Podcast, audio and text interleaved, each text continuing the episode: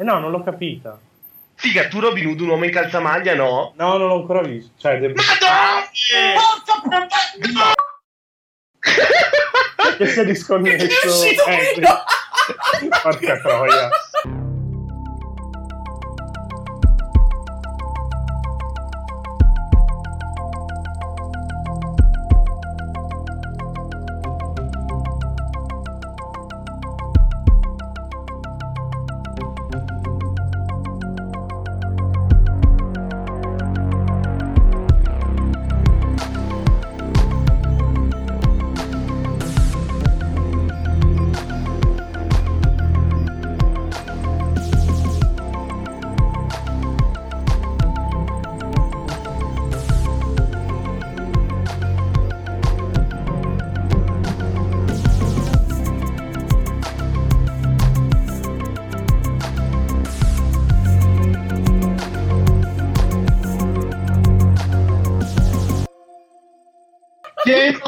La prossima volta che dici qualcosa a Gaetano, no, me lo guardo stasera così smettete di rompere il cazzo. La prossima volta che dici qualcosa a Gaetano. Boh, iniziamo allora, dai. Sì, via. Okay. Allora, e cos'è la quarta puntata questa, no? Yes. Ok. E benvenuti alla quarta puntata. E chi cazzo è che parla mentre inizio? Che distraete male? Dai. No. Posso iniziare? Siamo sicuri? Sì. No. Ti picchio la faccia. Vai. Iniziamo. Benvenuti quindi a questa quarta puntata di Game Romancer. Io no, la rifaccio perché faceva cagare. Adesso ce la possiamo fare. Aspettiamo mezz'ora a partire adesso perché... benvenuti quindi a questa quarta puntata di Game Romancer, il podcast dove tutti vogliono ammazzare il regista perché sta mangiando mentre noi siamo qui che ci facciamo il mazzo. Io sono sempre Pietro Iacullo, webmaster e varie cose su I Love Video Games. La squadra ormai la dovreste conoscerla se ci avete seguiti, comunque facciamo il solito giro di presentazioni e qui in puntata con me ci sono il nostro Guido. Ciao ragazzi, sono ancora vivo dopo un mese e mezzo di Pokémon GO. Luca Mazzocco, fresco di visione di Suicide Squad di cui parleremo più avanti. Che parla Guido, ma ciao! Boh, parliamo tutti, non è che Guido c'ha l'esclusiva. E poi abbiamo il solito Filippo, che è quello che dovrebbe cercare di alzare il livello. E invece lo abbasserà ancora una volta. Ciao ragazzi. E poi ovviamente c'è sempre quello sfigato del regista che è lì che mangia, quindi non vi saluterà, a meno che non vuole farsi sgamare. E direi che possiamo iniziare al solito, vomitandovi in faccia i giochi che abbiamo giocato dalla scorsa volta fino ad oggi. Inizia tu Guido come al solito. Ok, allora io ho fatto un bel mese di merda, perché poi dopo capirete perché parto per assoluti. Ho fatto un bel mese di roba ni, in sostanza, partendo da quella che è probabilmente la mia delusione finora. Mancano ancora 3 mesi alla fine dell'anno, ma è quello che mi è bruciato di più ed è JoJo Bizarre Adventure Rise of Heaven, che quasi quanto, anzi forse peggio di quanto è stato Burning Blood a giugno, mi ha davvero lasciato spiazzato, e non perché sia fatto male per i fan, ma perché proprio come gioco hanno rivoluzionato completamente il gameplay di All Star Battle, trasformandolo in 2 contro 2 e rendendolo molto più caotico, con arene che intralciano i movimenti dei personaggi, e per me è una cosa che in un picchiaduro non dovrebbe succedere. C'è ad esempio l'arena del Colosseo che ha un corridoio con delle scale, e quando entri lì dentro succede il putiferio, non si capisce più davvero niente, più un sacco di altri difetti che... Anche se la storia originale, dato che è una storia a parte, e il fattore visivo sono di tutto rispetto, perché CyberConnect 2 il fattore grafico non lo sbaglia quasi mai, non mi ha fatto promuovere il gioco, purtroppo. Poi c'è stato il 7° episodio di Minecraft Story Mode, di cui non volevo neanche parlare in podcast, ma mi serve per collegarmi a una delle cose belle del mese, e siamo arrivati a quota 3 episodi su 7 decenti e che comunque mi fanno chiedere Telltale, ma sto cacchio di Minecraft, per favore, basta, staccategli la spina, ne manca uno, si spera esca a settembre, ce lo togliamo finalmente, gli mettiamo la pietra sopra prima che annuncino un altro Adventure Pass. Dall'intervista che ha fatto Pietro pare che invece abbia venduto tantissimo e io ho una paura fottuta che ci sia un terzo pass di questo cacchio di Minecraft. Boh, ma magari no, magari fanno direttamente la seconda stagione, ecco, tipo il mese dopo però, quindi senza lasciarmi un attimo di respiro. Ok, e mamma mia, avete già capito come andrà avanti la puntata. Poi passiamo da uno dei giochi del Plus, che quindi stiamo andando da quello più brutto che ho giocato e stiamo salendo in di livello. Tricky Towers, che se avete il Plus avete potuto scaricare, che in single player è tipo la cosa più indecente mai vista probabilmente dell'anno. Però in multiplayer online a 4 ha il suo perché, quindi non è stata una rivalutazione dopo l'apertura dei server in sostanza. Meno male che non ho pubblicato la recensione prima, come qualche esimio collega, che comunque l'ha promosso, non si capisce perché, che cosa ha giocato. Quello è una bella domanda. Andiamo avanti con Song of the Deep, quello mi è piaciuto, quindi iniziamo finalmente nei titoli che contano. Grazie a Insomniac, che ha dimostrato che anche mettendo una piccola parte del team al lavoro è riuscita a fare un titolo d'atmosfera non troppo difficile, con come unica pecca la presenza di pochissimi boss, però grazie all'atmosfera del gioco e soprattutto alla colonna sonora mi ha intrattenuto per una buona decina di ore e l'ho finito al 100%, come anche Headlander. Fa ridere che nell'anno del ventennale di Metroid, del trentennale di Metroid, adesso sto sparando numeri a caso, nell'anno del trentennale di Metroid l'unico Metroidvania che non esce è un Metroid 2D. Ma arriveremo anche a quello. E sono usciti Headlander, è uscito Song of the Deep, parlerò i prossimi mesi di qualcos'altro, ma è uscito anche Dex, che è un altro, è uscito Dex, che l'ha giocato Pietro e ve ne parla più tardi. E Headlander è scritto e anche sviluppato dai creatori di Rick and Morty, che è una serie televisiva americana che spruzza sci-fi da tutti i pori, e la consiglio a tutti, la prima stagione è su Netflix, quindi sparatevela. È scritto sempre da loro, sviluppato da loro, la loro sezione gaming ovviamente, e pubblicato da Double Fine. Mi è piaciuto parecchio anche quello, forse è un finale un po' troppo affrettato, ma ci sta. Questo si finisce sulle 8-10 ore, anche questo completato, grazie per i Metroidvania che non sono Metroid quest'anno. E andiamo un pochino più rapidi parlando di Grow Up e Grow Home. Giocando Grow Up, prima di giocare Grow Up mi sono dovuto recuperare Grow Home, altro piccolo titolo stavolta di Ubisoft, non di Insomniac Games. Se il primo Grow Home era molto costellato da difetti, Grow Up, come ho analizzato in recensione, li va a limare tutti, lasciando solo la telecamera poco reattiva nei momenti più caotici e fornendo una sensazione esplorativa che l'altro titolo grosso di questo mese, di cui vi parlerà Pietro, forse riesce a rivaleggiare con quel titolo lì, sebbene sia un solo pianeta e non 18 trilioni. Simo, poi ne parliamo meglio dei 18 trilioni di pianeti. E concludiamo, dopo Grow Up, concludiamo con quello che mi ha fatto rivalutare Telltale quest'anno. E no, in realtà anche Mission, la trilogia di Mission ci stava.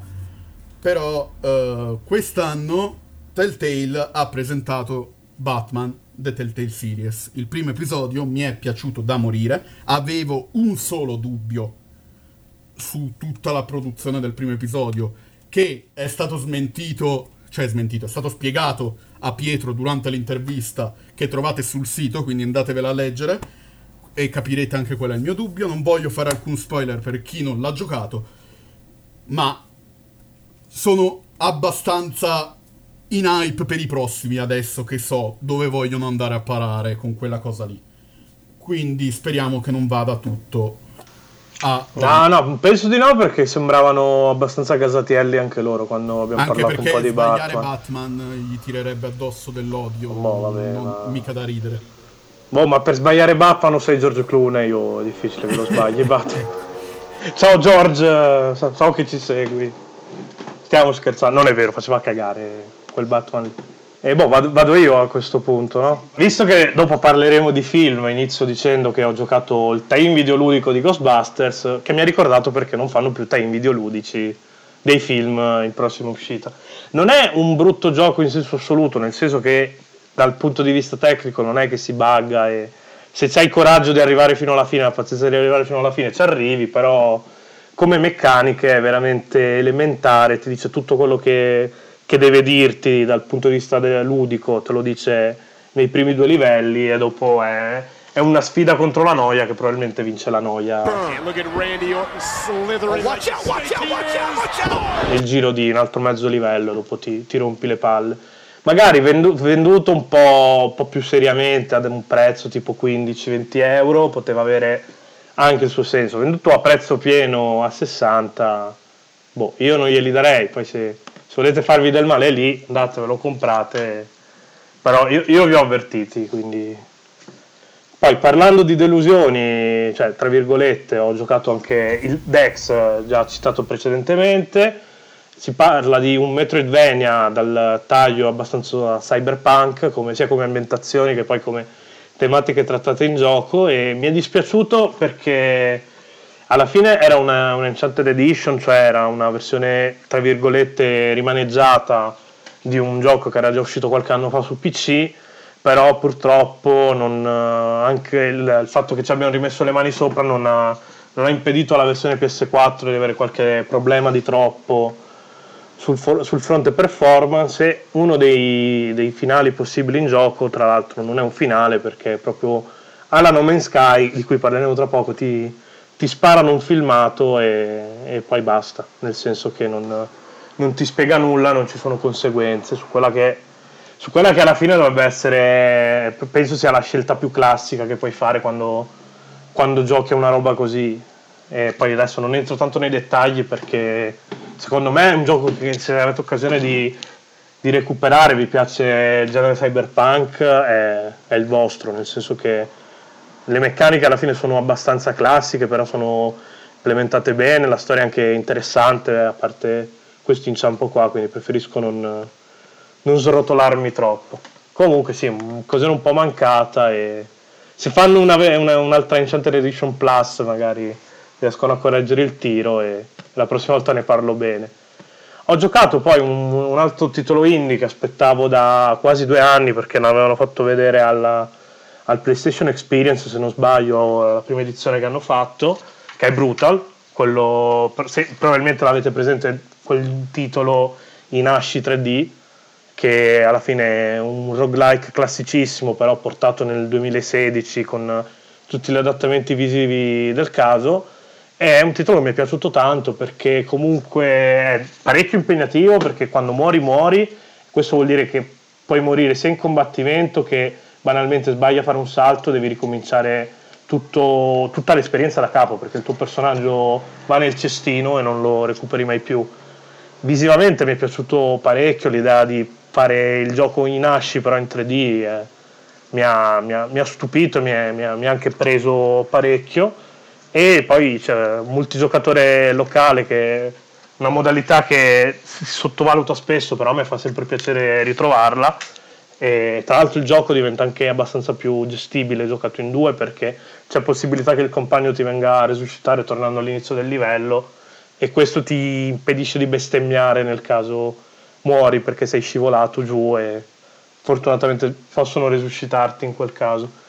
E l'unico peccato alla fine è che non è un titolo per tutti, perché se morite, quindi sapete già che se se non siete quel tipo di giocatore che, a cui piacciono queste sfide qua, è meglio che lo teniate un attimo da parte.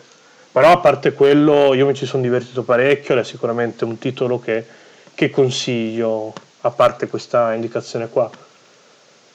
Poi sono tornato grazie a Bethesda su Doom, visto che è uscito il primo DLC di Doom, quindi Unto the Evil, che ha messo una pezza ad alcuni problemi che aveva la modalità multigiocatore. Io, premesso che avrei preferito vedere qualche contenuto per il single player, perché il single player di Doom è veramente da masturbarsi per quanto mi riguarda. Penso sia una delle campagne in singolo che mi è piaciuta di più quest'anno fino ad ora.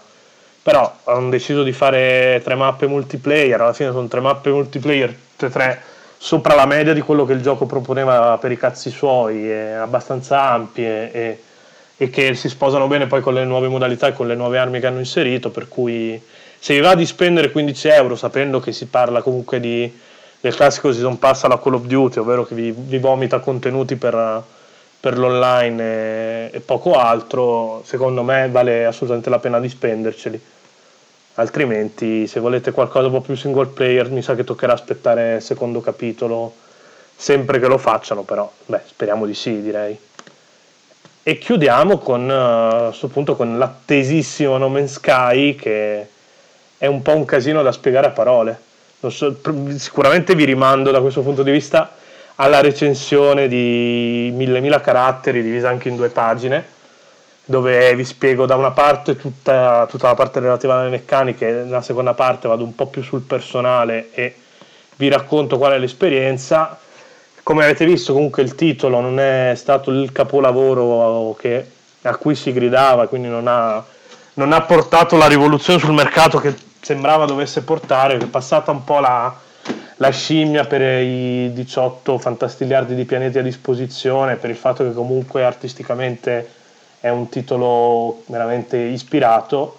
C'è il problema che dopo un tot all'inizio inizi che hai veramente l'angoscia, sei su un pianeta praticamente da solo, non sai cosa fare, è veramente una sfida sopravvivere. Dopo un po' di viaggi comunque passano le ore in gioco, tu inizi a costruirti una tua routine di comportamenti, capisci come vuoi interpretare il gioco, e quindi diventa tutto molto più facile, tutto molto più ripetitivo, e arrivi tranquillamente poi al finale del Centro della Galassia, che di fatto ti fa ricominciare il gioco da capo con il nuovo gioco più, almeno nel percorso che ho seguito io, che era quello dell'Atlante, che penso sia quello più facile da seguire perché te lo sbattono un po' in faccia all'inizio.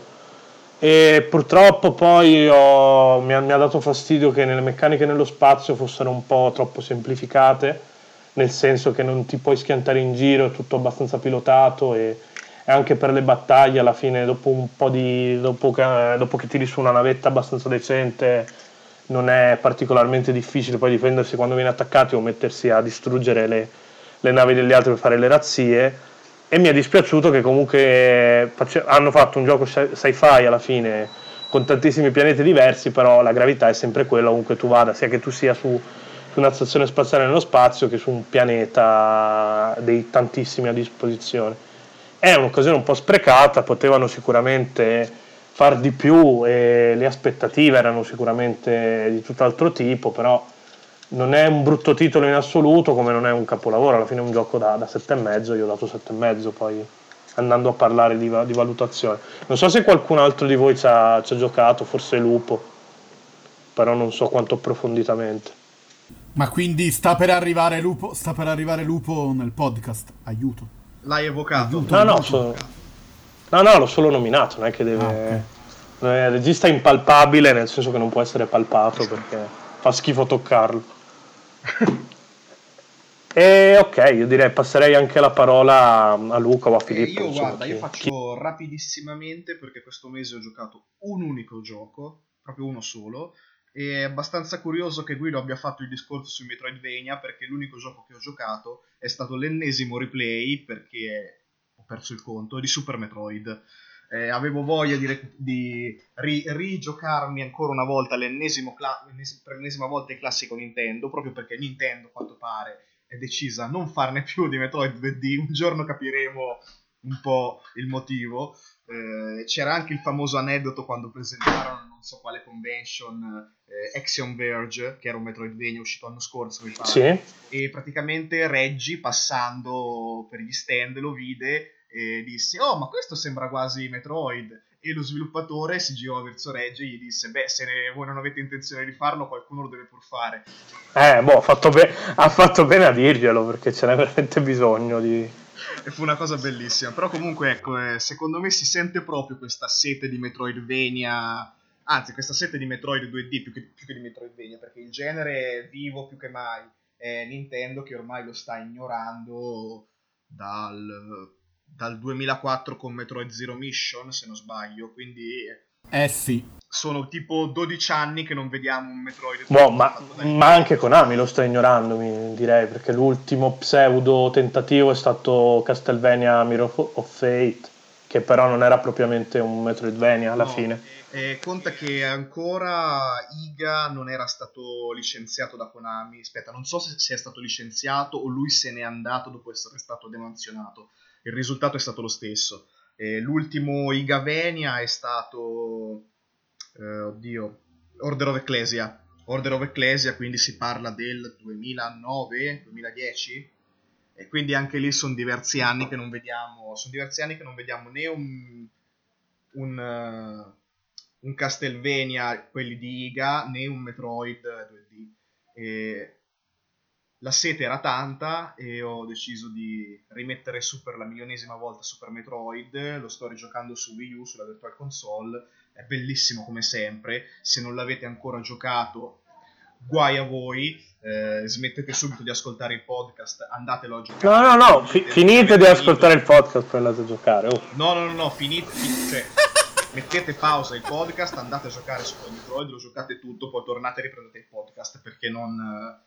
È un gioco che qualunque videogiocatore almeno una volta nella vita dovrebbe giocare, ma secondo me anche 2 o 3 volte nella vita, perché la cosa bella di Super Metroid è che ogni volta che lo rigiochi scopri qualcosa di diverso.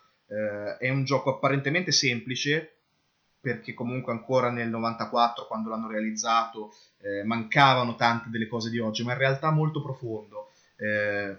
È un Metroidvania in cui la mappa non è istantaneamente accessibile come tanti Metroidvania che abbiamo visto su DS, su 3DS, su piattaforme più moderne. La mappa te la devi trovare pezzo per pezzo, tantissime location non sono sulla mappa, quindi sei tu stimolato come giocatore a fare delle ipotesi, a ricordarti le cose, a ricordarti ma in quel corridoio c'era un blocco che aveva delle fratture, forse se ci ritorno adesso che ho le super bombe, che ho i missili, lo posso rompere, chissà se c'è qualcosa di là. Quindi ti spinge a fare delle ipotesi, ti spinge a ritornare sui tuoi passi, ma non decerebratamente, perché se ritorni sui tuoi passi decerebratamente sprechi 20.000 ore a girare a caso prima di trovare la location giusta dove usare i tuoi potenziamenti. Se invece passando fai caso agli indizi, fai caso alle cose, te le ricordi, quando ottieni potenziamenti ci ritorni, e questo senso di scoperta che secondo me è meraviglioso.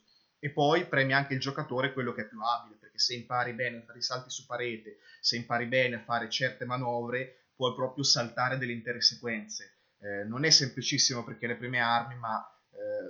su internet trovate guide su guide, perché ormai è stato sviscerato da chiunque. Se vi mettete giù potete fare dei sequence break pazzeschi, e quindi scoprite un gioco che è completamente diverso dalla prima volta in cui l'avete giocato.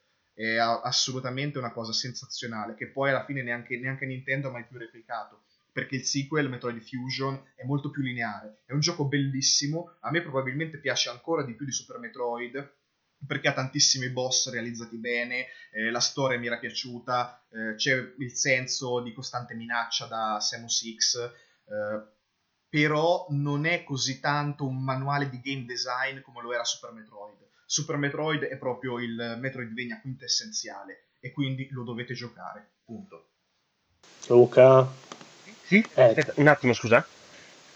Tocca a te, Luca. Arrivo un attimo. Ciao Luca. Luca, metti il cartello. No, scusatemi un attimo, che è arrivata mia madre che stavano uscendo e vanno via. Ciao mamma. Andata via. Salutiamo tutti la mamma Giuca. Vai. No, io in verità sto anch'io velocissimo perché ho giocato davvero poco quest'ultimo mese. Preparate l'applauso, preparate l'applauso! Sì, è vero, è vero, è vero. Allora, prima di tutto, anche se non è il primo gioco che ho giocato, ho finito Uncharted 4. Solo per venire umiliato, non venire umiliato nuovamente. In verità, io l'avevo già detto a Guido sta cosa qua, io i giochi che mi piacciono veramente un sacco, faccio veramente fatica a finirli perché poi mi lasciano il senso di vuoto. E quindi io arrivo magari alla fine e poi magari l'ultimo capitolo lo gioco anche 2 settimane dopo perché so che poi rimarrò male. E questa volta l'ho finito, mi ha lasciato quell'effetto lì.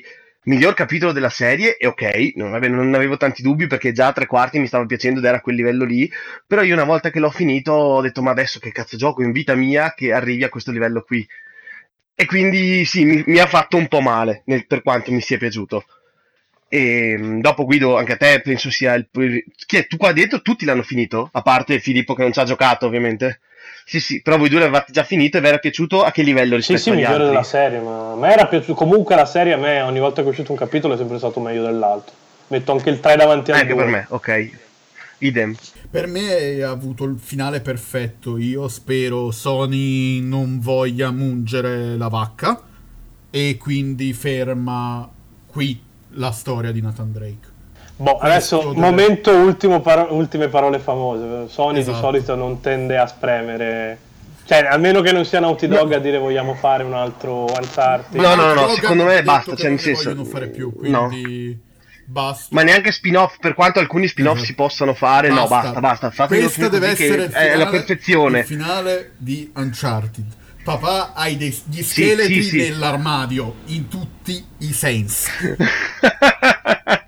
No, basta.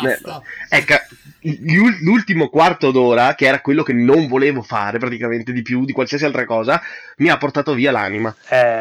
Perché è veramente la perfezione da tutti i punti di vista. Cioè io è da tanto che non vedevo un gioco bene, chiuso bene così, probabilmente da The Last of Us. Che è sempre un valore. Il finale della Last of Us, gli ultimi 10 minuti dici e allora vaffanculo al mondo. Sì.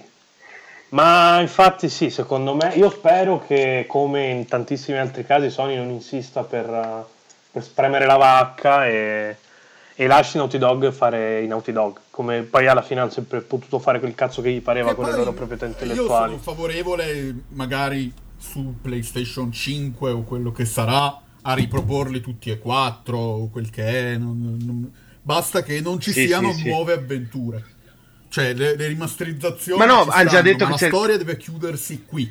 Sì, hanno già detto che ci sarà il contenuto aggiuntivo single player, ma ci sta, per l'amor di Dio, sappiamo già dove andare a parlare senza far spoiler. Salli il contenuto player, sì, esatto, penso di sì. O quello che succede a Sam nel momento che non lo vediamo. Esattamente. Quindi o lì. Basta, non toccherei altro, proprio basta. E quindi va bene, quindi ho giocato quello. Scusa. Bravo Luca, finalmente dai una soddisfazione dopo 4 puntate di podcast. Sì, ci hai messo 4 puntate però, ok. No, e ancora me ne pento perché adesso io ce l'ho lì che ogni tanto lo riguardo e adesso cosa faccio? Ricomincio? No, perché non c'ho tempo e quindi cosa faccio? Soffro internamente. Io urlo. Sul computer, però, vabbè. Sul case del computer la statua della libertà di Drake che mi ricorda sommersa dagli amiibo, mi ricorda questo è... Posso sapere chi è che ha avuto un omicidio in casa? Esatto. C'è gente fuori da casa mia che sta urlando.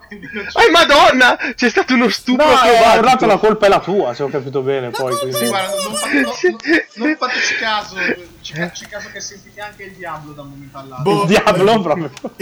È quello che si affaccia dalla finestra di fronte a casa mia e urla "È il diavolo! Sono il diavolo!" È quello che ha visto sui Suicide Squad ed era tristissimo. Io fra una settimana la farò casino anche io a casa di Filippo, quindi sarà uguale la cosa. Ma filmi vicino alla tipa di Bethesda che si era messa a urlare durante la conferenza probabilmente. Che cos'è questa cosa? Non l'avevi visto durante la conferenza delle 3? C'era una tipa che si era messa a urlare tantissimo. Non mi ricordo. No, cioè io vi racconto gli aneddoti, nessuno mi capisce. Comunque stavo dicendo sono sprecato in questa redazione che mi ricorda sempre quando entro in sala dal mio computer, mi ricorda questo è il gioco di quest'anno, non fatti toccare. Sì. Ma magari a ottobre esce qualcosina che vediamo. Sempre se esce, perché io ho annusato il l'effetto Final Fantasy XV. Dai che di questo passo il gioco che esce a ottobre sarà l'ultimo gioco di Ueda, perché poi muore, perché non riesce più a svilupparne. Non ha più, il time lapse di 10 anni per svilupparne un altro, quindi... E niente, quindi Uncharted, poi ho giocato al primo DLC unico probabilmente di Layers of Fear, che mi è piaciucchiato, lo trovate già in recensione ovviamente sul sito, e sì, alti e bassi, diciamo che hanno voluto un po' allungare il brodo, si vede che non era stato pensato prima e che è stato fatto proprio dopo la fine del gioco, perché non poteva essere aggiunto già nella versione iniziale, però vabbè, è abbastanza sacrificabile, diciamo che è solo per gli appassionati del capitolo originale, insomma.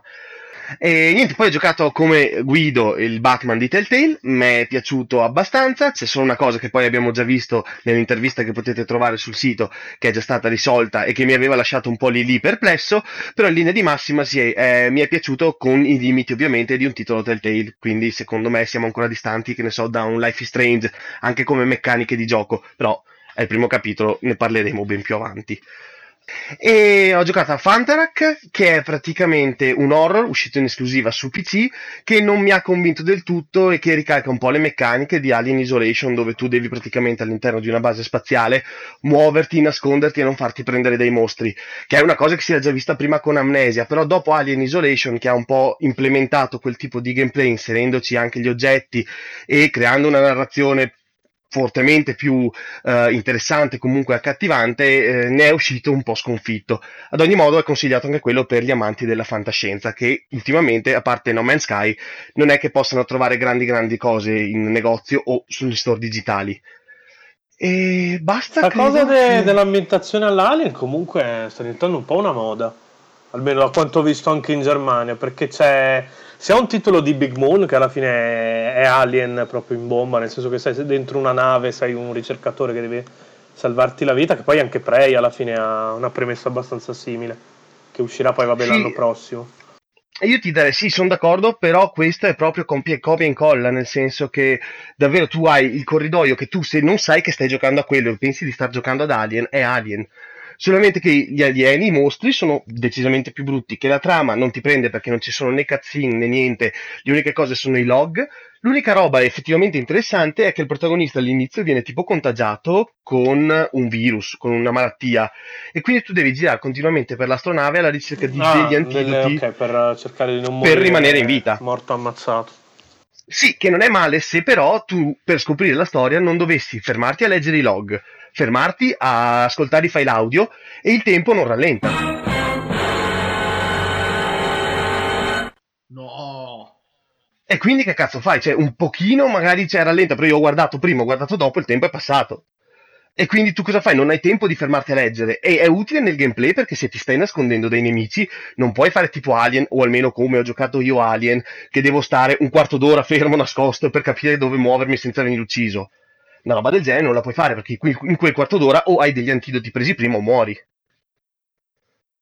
E quindi quella è una pecca... Sì, è interessante, però l'hanno gestito... no, esatto, è molto interessante per il gameplay, nel senso che ti dico, il fatto di spingerti a uscire dai nascondigli va bene, però a livello narrativo è proprio sbagliatissimo, perché io a un certo punto skippavo proprio le cose da leggere. Vabbè... E al di là di quello, cioè, non è che ci sia questa gran storia dietro, però vabbè. Insomma, alti e bassi, non è del tutto insufficiente, non è nemmeno il capolavoro ovviamente.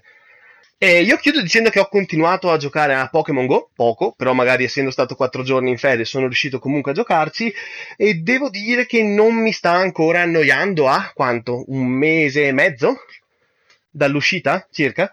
Quindi non male. Mi sono già rotto i coglioni io. Davvero? No, io no. Un po' sì. Io mi rompo i coglioni, non trovo una minchia e la gente trova Charizard e cose, io trovo Rattata e i porco. Benvenuto nella casa blu. Ispiro a livello 18. Sì, quello mi dà. Ieri ho schiuso un porco. Benvenuto nella casa blu. Di uovo da 10 km ed è uscito Eevee. Porca ma... Ho 300 caramelle Eevee, che devo fare i 30 minuti di Fortunuovo. Però porca puttana, trovano tutti Snorlax e Lapras e io trovo i porco alle uova da 10 km. Io di tre uova da 10 ho trovato Eevee e Omanite, comunque. Kabuto, cioè, Electabuzz e Eevee.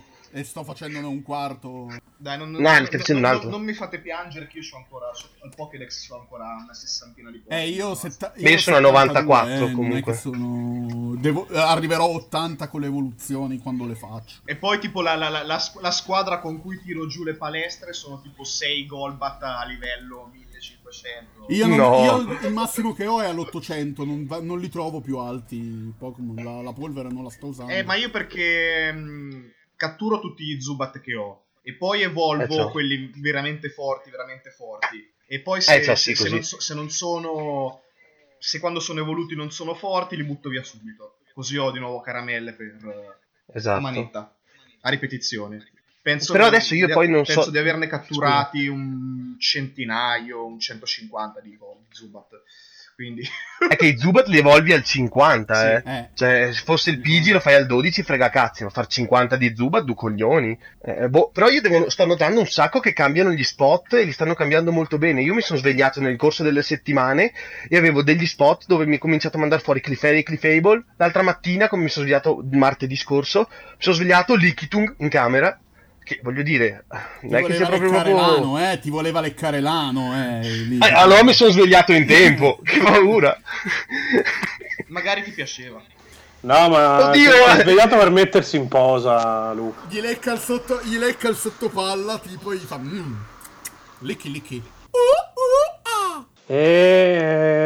Ecco.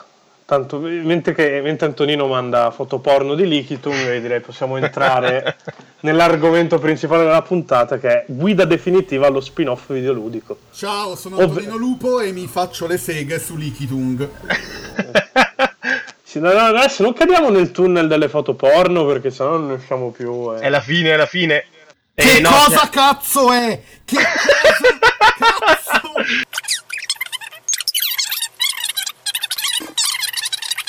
Adesso io come mi collego, che non mi ricordo neanche dove c'eravamo interrotti. Lupo, poi ti arrangi tu. Spin-off di merda. E allora entriamo nel tema principale della puntata di prepotenza, visto l'annuncio a casissimo di Metal Gear Survive, detto anche Metal Gear Umbrella Corps, perché è palesemente Metal Gear Umbrella Corps, per parlare un po' di spin-off videoludici. Allora, intanto direi iniziamo a parlare un po' di Metal Gear e poi citiamo un po' di spin-off che ci sono piaciuti e che non ci sono piaciuti. E io direi, dai Luca, inizia tu che... Ok, allora parto io. Sei quello più zombo, sì. Allora, sono abbastanza confuso dall'annuncio di Metal Gear Survive, nel senso che uno non ne sentivamo il bisogno, però sapevamo che questo giorno sarebbe arrivato perché il brand è ancora in mano a Konami e quindi era solo da aspettare l'annuncio praticamente. Di certo magari uno non si aspettava un annuncio del genere. Non dico che il gioco sarà una merda, perché ovviamente anche lì bisogna valutare. Dico che al momento le premesse sono molto molto molto imbarazzanti, soprattutto perché da quello che ho capito io sembra che si tratti di un titolo canonico. E quindi sì, sarà ambientato in un altro mondo, però verranno portate queste persone in un altro mondo e quindi è canonico all'interno della trama di Metal Gear. Se non sbaglio, credo sia ambientato tra Metal Gear, Ground Zeroes e il 5, giusto? Sì, è tra Ground Zeroes e The Phantom Pain. E quindi è il finale di Ground Zeroes, esatto. Quando cade la Mother Base, cioè un wormhole. E la gente sparisce. E questo mi fa molta molta paura, perché quando trasformi una cosa canonica, se stai travisando quello che vuole essere lo spirito della serie, secondo me stiamo andando su direzioni un po' diverse. Io ci andrei calmo a dire che è canonico, nel senso che comunque è gente che canonicamente è morta, quindi dal mondo di Metal Gear tradizionale è sparita, però è un po' come hanno fatto con Bardock in Dragon Ball. Ok, sì, è vero. Cioè che è tornato indietro, poi alla fine sono robaccia filler e... Fai finta che non esiste, se proprio il gioco è brutto, quindi. Quello, devo solo un attimo capire quello, perché in base a quello cambia parecchio il mio giudizio, nel senso, se mi, tra virgolette, rovini, perché non è che me li vada a rovinare, ma mi rovini quello che è la serie, mi incazzo. Se invece mi stai facendo un titolo che magari sarà anche divertente, che magari avrà il multigiocatore a 4 da come sembra, e quindi magari ben venga, ok, potrebbe essere interessante, però è un attimo da valutare in un secondo momento. Ecco, secondo me infatti il problema non è tanto lo spin-off in sé, perché alla fine abbiamo visto altri spin-off di Metal Gear, c'è stato Rising che siamo partiti tutti abbastanza scettici, poi in realtà è... io volevo collegarmi proprio a quello, infatti, che è praticamente uno dei miei spin-off preferiti, perché io l'ho amato alla follia Rising, con tutti i suoi problemi e le sue limitatezze, però l'ho adorato. Sì, sì, no, ma poi quando comunque l'avevano annunciato Rising sembrava una porcheria, invece poi in realtà è stato un titolo assolutamente valido. Però era stato annunciato come canonico e poi non era canonico quando è stato confermato poi, quando ha cambiato nome. Sì, più che altro doveva essere un prequel, poi è diventato un sequel e balle varie. Poi non l'ha preso in mano Platinum Games a giochi fatti, quindi probabilmente anche per quello poi sono riusciti a tirar fuori qualcosa di valido, perché comunque Platinum Games non è che... Perché stiamo parlando di i primi che arrivano, i primi sviluppatori che trovi in saldo al Despar. Sì, sì. Comunque sì, secondo me più che altro hanno gestito male l'annuncio, perché non è sbagliata l'idea di fare uno spin-off su Metal Gear, anzi tra le varie cose che potevano fare probabilmente quella che gli permette di far meno danni se floppano completamente il titolo, però è stato gestito male. Uno, perché non si capisce che cazzo vogliano fare, non si capisce se è un gioco free to play, non si capisce se invece verrà venduto e a quanto verrà venduto a livello economico. Non si è capita benissimo, come dicevi tu, sta cosa dello canonico non canonico, anche se in realtà sembrerebbe essere per fortuna uno spin-off. E sì, e poi comunque c'hai la gente che è incazzata perché hai sfanculato Kojima, è incazzata perché manca la missione 51, tutti si aspettavano il DLC della missione 51 e tu te ne esci con Umbrella Corps così dal nulla.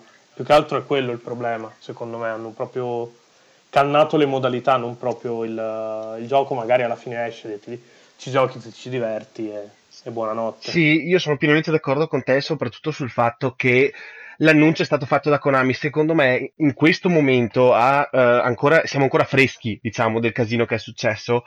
Una roba del genere non potevano annunciarla, cioè potevano annunciarla diversamente, ma a me personalmente avrebbe fatto lo stesso identico effetto, perché la prima cosa che vado a pensare è che hanno sfanculato Kojima, la prima cosa che vado a pensare è che stanno sfruttando il brand per fare una cosa proprio meramente commerciale, e quindi che fosse stato annunciato un nuovo Metal Gear, un nuovo Silent Hill, secondo me forse era ancora un po' troppo presto. Come dici te, forse finire i DLC era un'idea migliore prima.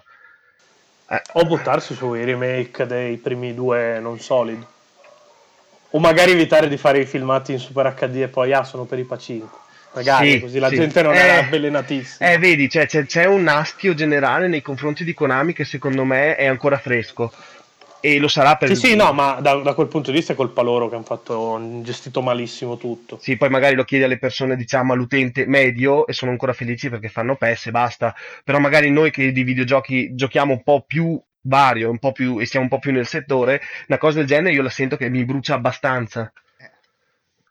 Anche perché poi se ci pensi, Metal Gear Kojima l'hanno mandato via, Castlevania ha fatto la fine che sappiamo, Silent Hill ha fatto la fine che sappiamo, si sono comprata tutta Hudson Soft e tutti i brand di Hudson Soft, compreso Bomberman, e lo tiene nel freezer dal 2009, non è più uscito niente targato Hudson Soft. Cioè praticamente Konami sta ammazzando tutti i suoi brand e tutti i brand che ha comprato negli anni. Sì. È una cosa abbastanza imbarazzante. Sì, sì. E questo non è una cosa che secondo me si riflette su tutti gli spin-off di tutte le serie, perché adesso in questo caso stiamo parlando di Konami. Vero è che gli ultimi espedienti che ho provato io è proprio l'Umbrella Corps, che secondo me anche lì ha sminchiato il concetto e lo ha fatto malamente, perché a me comunque non è piaciuto come gioco. Non per questo uno spin-off, visto che è un po' il tema principale, era quello della puntata, non per forza uno spin-off è brutto. Quello volevo... Sì, ecco, appunto il tema era guida definitiva allo spin-off videoludico, per cui secondo voi come bisogna comportarsi quando vuoi fare uno spin-off? Perché comunque sì, spin-off belli ne abbiamo giocati negli anni, a parte il citato Rising. Poi ci sono anche quegli spin-off che hanno fortuna e diventano serie a tutto spiano, tutti per loro, perché Mario Kart è nato comunque come spin-off di Mario. Vero. O vedi Persona come spin-off, esatto, di Shin Megami Tensei, esattamente. Il famoso Persona di Shin Megami Tensei. O, per non spingermi troppo in là con gli anni, l'ultimo spin-off che mi è piaciuto un sacco è stato i Rule Warriors, che è riuscito non solo a innovare i Musou dando molte meccaniche alla Zelda, ma appunto buttare nel minestrone tutti i personaggi di Zelda e farteli usare fuori dal contesto, ma non per questo rovinandolo. Io volevo proprio, guarda, citare esattamente il tuo stesso esempio, perché è la prima cosa che mi è venuta in mente.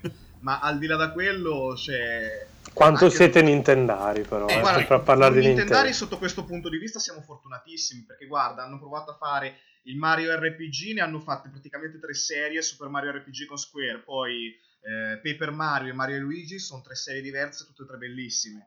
E hanno provato a fare Mario Kart, è bellissimo, Smash Bros è bellissimo, quindi da quel punto di vista lì Nintendo è abbastanza...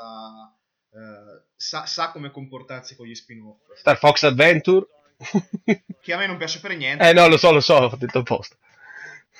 Lo detesto. Ecco, ma questo qua tira in ballo la cosa che volevo puntualizzare, ovvero secondo me lo spin-off ha senso e funziona quando nasce da un'idea. Magari gli sviluppatori sono fuori una sera e bevono, si ubriacano un po' e dicono sai che figo sarebbe se facessimo questo, e poi dopo la mattina dopo l'ufficio se lo ricordo dicono ma sai che sarebbe figo sul serio, e lo fanno. E quando è così viene fuori qualcosa di figo.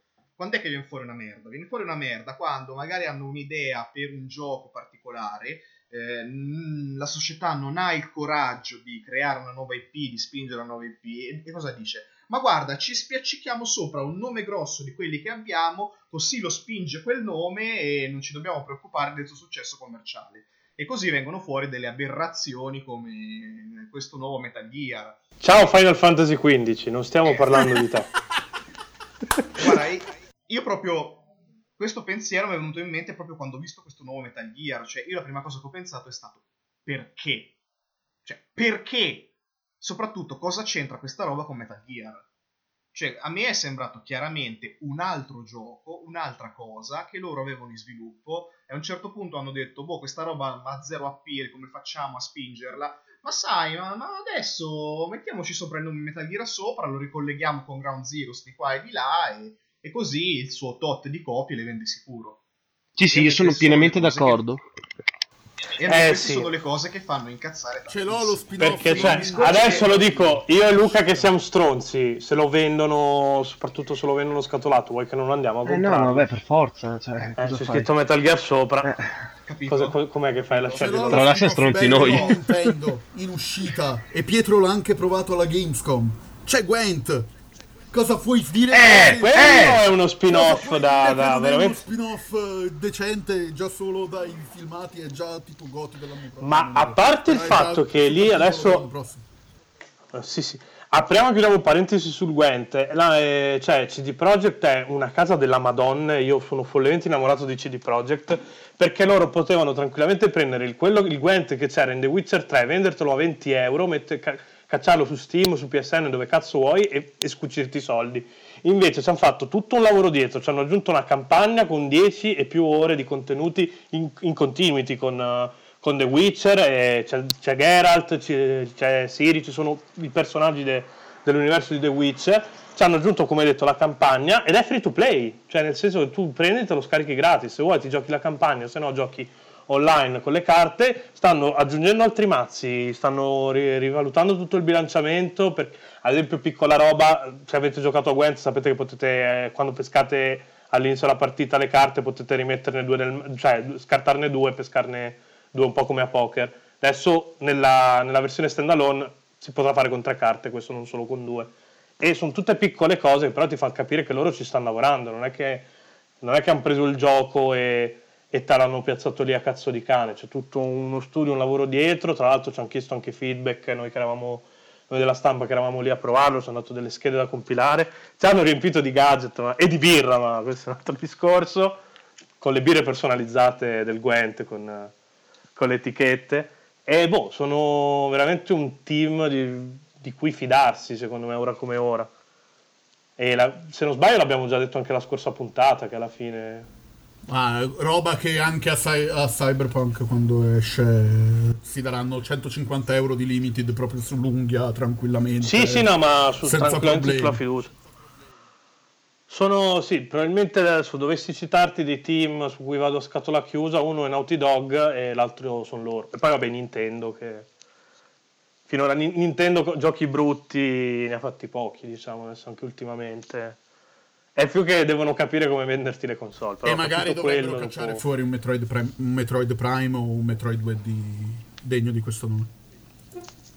L'importante è che non ci mettono la Samus waifu che ha bisogno dell'approvazione del sergente e tutte quelle stronzate di Aderem. Ecco, Aderem non è uno spin-off, è un capitolo canonico che fa cagare. E vaffanculo. Basta, ok.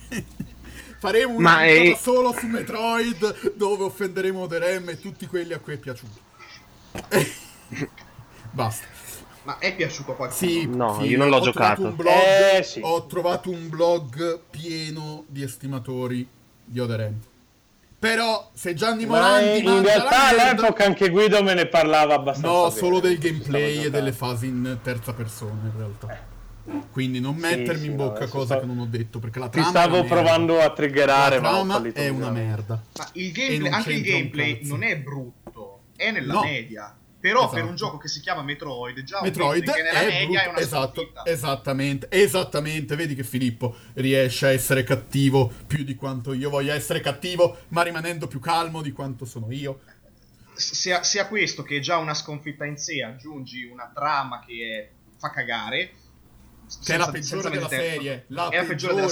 serie, e sbaglia completamente la caratterizzazione del personaggio di Samus, perché lo sbaglia completamente e retroattivamente la cambia l'immagine di lei in tutti gli altri giochi. È una cosa incomprensibile. Dopo veramente. Ti recupero il blog, Phil. Ti recupero il blog dopo, quello che ho trovato. Io. Esatto. Io e Giacomo ci abbiamo passato una serata a discuterci su quel blog lì. Ma e quanto si può idea a parte, come diceva Phil, secondo voi quanto si può variare su un gioco perché diventi spin-off e esca praticamente dalla canonicità? Che ne so, io pensavo prima a Fallout 3, che è un gioco totalmente differente da quelli che sono venuti prima, che se fosse stato chiamato Fallout Vatte la Pesca sarebbe stato uno spin-off, o no? Cioè, come la pensate voi da questo punto di vista? In realtà io ho una teoria su questa cosa. Cioè, proprio facendo ragionamento da bambino delle elementari, se è un capitolo numerato oppure un capitolo che viene presentato come capitolo principale della serie, quindi o nella timeline o con come esempio i Mario 3D, sai già che sono tutti Mario 3D e avranno certe cose che ti porteranno a classificarli come Mario 3D, non li prendo come spin-off. Se invece tutto questo viene, non so, Link Crossbow Training, che cazzo fa? Esatto. Mette nei panni di Link, ti dà solo la balestra e l'arco, in un livello, però ti dà solo la balestra principalmente, ed è fatto apposta per promuoverti quel cacchio di gunslinger del Wiimote, che lo usavano quello, Resident Evil e un'altra decina di giochi a far tanto, tu vedi quello non è uno Zelda principale, perché mancano tutti gli elementi di uno Zelda principale. Esatto. Per me è lì che distingue lo spin-off, cioè quando mancano gli elementi che contraddistinguono lo Zelda, il dungeon, l'avventura, la principessa, il cattivo e tutto, eccetera, eccetera, eccetera. Quindi per dire, tu ci vedi molta più similarità con un Fallout, quelli con visuale isometrica, esatto, e Fallout 3 piuttosto. E vedo New Vegas come uno spin-off di Fallout 3. Anche perché Fallout 3 si è trovato in quella posizione molto rara in cui si sono trovate alcune saghe, che è il gioco che trasporta la serie da un tipo di visuale isometrica, comunque in 2D, ha una visuale completamente 3D, cioè è come Metroid Prime esatto. È un capitolo principale della serie, non è uno spin-off di Metroid perché non è in 2D. certo. Ci sono diverse differenze con i capitoli precedenti, ma è un dato di fatto, era necessario proprio al passaggio al nuovo tipo di visuale, al nuovo tipo di rappresentazione visiva, un po' come è stato per Resident Evil 4 praticamente. Ecco, per certi versi? Resident Evil 4 per certi versi è un discorso un po' diverso, perché Resident Evil 4, modificando comunque piuttosto radicalmente il gameplay, poteva anche essere uno spin-off, poteva anche essere un gioco completamente diverso da Resident Evil. Alla fine hanno deciso di schiaffarci sopra il nome Resident Evil sopra, è andato benissimo così, Secondo me, dal mio punto di vista, che era un appassionato dei vecchi di Resident Evil, si è sentito molto lo stacco con i vecchi, non soltanto dal punto di vista del gameplay, ma anche come atmosfere, ambientazioni, la trama. La trama del 4 è stata completamente scollegata dai precedenti. Cioè, tu arrivavi dai precedenti che avevi giocato, l'ultimo in ordine cronologico era... Cioè, era Code Veronica, cronologico no, cronologico era lo 0, però nella timeline della serie era Code Veronica... E da Code Veronica a Resident Evil 4 nella saga sono passati 4-6 anni, non mi ricordo, ed è cambiato tutto. 4, sì. Non c'è più l'Umbrella, non ci sono più i zombie. Dici, qua che cazzo è successo? Matalo! Esatto, poteva tranquillamente essere un gioco diverso. Poi alla fine il gioco è stato così buono che io sono tranquillamente passato su tutte queste cose e è andato bene. Ma quindi se Metal Gear Survive effettivamente poi si dimostrasse un gioco valido, noi sapremo passare sopra sta cosa qui. Se si dimostra valido, sì. Se fa cagare... Se si dimostra valido, innanzitutto potremmo dire che è un buon gioco. E questo, questo sarebbe già... Buon gioco, un passo avanti. Buon gioco non vuol dire buon Metal Gear. Esatto. Poi no, ma attenzione, però non vuole essere un Metal Gear Solid, infatti non ha Solid nel titolo. Come Rising non era Metal Gear Solid Rising, ma Metal Gear Rising. Il fatto che per come ce l'hanno presentato mi sembra qualcosa di molto, molto remoto. Hanno già detto che non costerà prezzo pieno, comunque. Abbiamo la news sul sito. Secondo me lo tirano fuori a 39 e rimane lì. Guarda, secondo me invece rilancio e lo tirano fuori free to play. Dice Konami, Konami free to play. Appunto che vogliono fare queste tricche ballacche strane, con secondo me. Free to play. Sì, esatto. Chiaro che se lo fai free to play ci metti le microtransazioni. Non lo so, secondo me se era free to play l'avrebbero già detto. Secondo me loro non lo sanno ancora. Dici? Però sì, perché comunque ho letto varie interviste in cui gli hanno chiesto, hanno detto che non potevano sbottonarsi sulla formula. Ah, ok. Quindi non sanno neanche loro se farlo free to play o meno. Però secondo me poi alla fine, la vedo una cosa da Konami farlo free to play, nel senso che l'ultimo, l'andazzo ultimamente, che poi ha portato anche alla cacciata di Kojima, era quello di spostare il focus su titoli, budget, free to play, con cui continuare a monetizzare nel tempo, rispetto alla formula tradizionale in cui io ti caccio subito €70 e poi chi si è visto si è visto. Sì, che poi lì a me non piace, è una questione personale, probabilmente l'idea... Beh no, ci sono dei buoni free to play, ci sono dei free to play di merda alla fine, perché ci sono giochi free to play che io ho apprezzato anche perché erano free to play. Gwent, ad esempio, adesso non è ancora uscito, però tra l'altro l'hanno detto proprio loro di CD Projekt, hanno ricevuto un po' di lamentele sul fatto che avevano scelto la formula free to play, proprio citando la famosa scena di Star Wars, tu eri il prescelto, dovevi portare equilibrio alla forza. You were the chosen one. It was said that you would destroy this city, not join them. Loro comunque hanno detto, noi abbiamo scelto di farlo free to play per un motivo, non è che non sarà un pay to win, poi è da vedere, però se c'è un team di cui mi posso fidare al momento sono loro da questo punto di vista. Anche perché se lo fai diventare un pay to win poi la gente non ci gioca e paradossalmente ci fai meno soldi. Sì, è vero, che stiamo ancora aspettando Deep Down. Stiamo ancora aspettando anche quello di Suda free to play. Ah sì, è vero. Quello eccolo là. Dai, che è sparito nel nulla dopo aver cambiato nome, non si è saputo più nulla. Ciao Liliberto. Cos'è 4?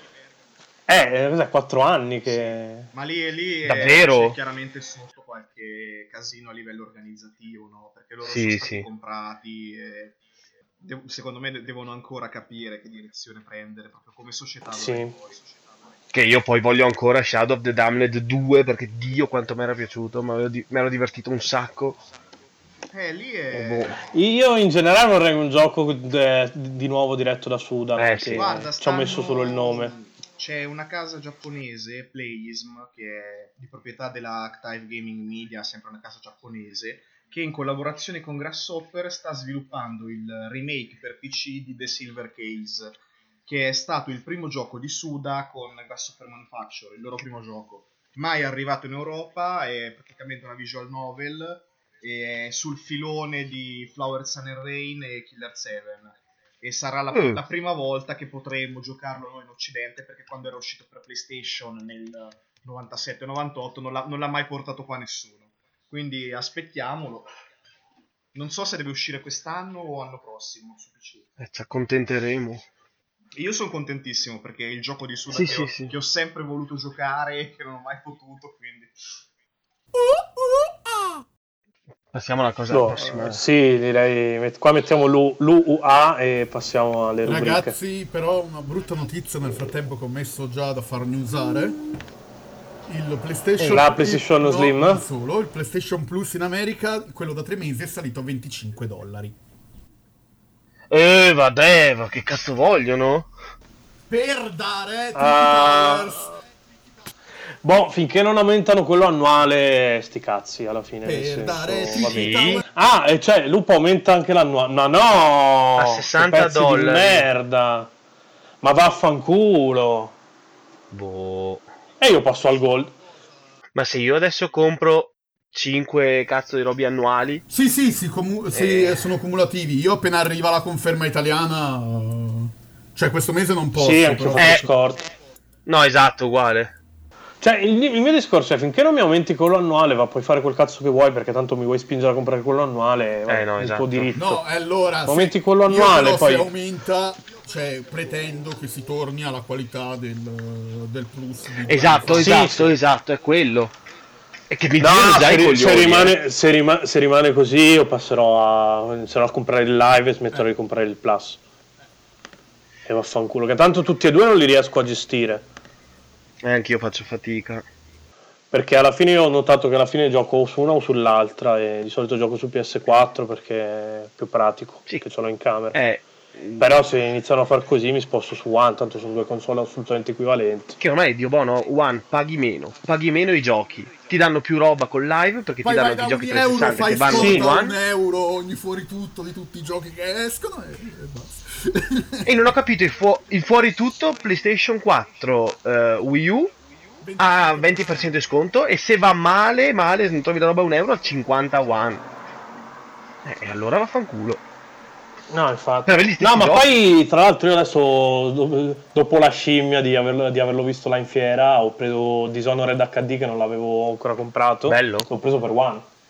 Ah sì. A parte che su Amazon costava €5 in meno, quindi vaffanculo, l'ho preso lì e almeno intanto la uso un po', che li ferma da Ghostbusters.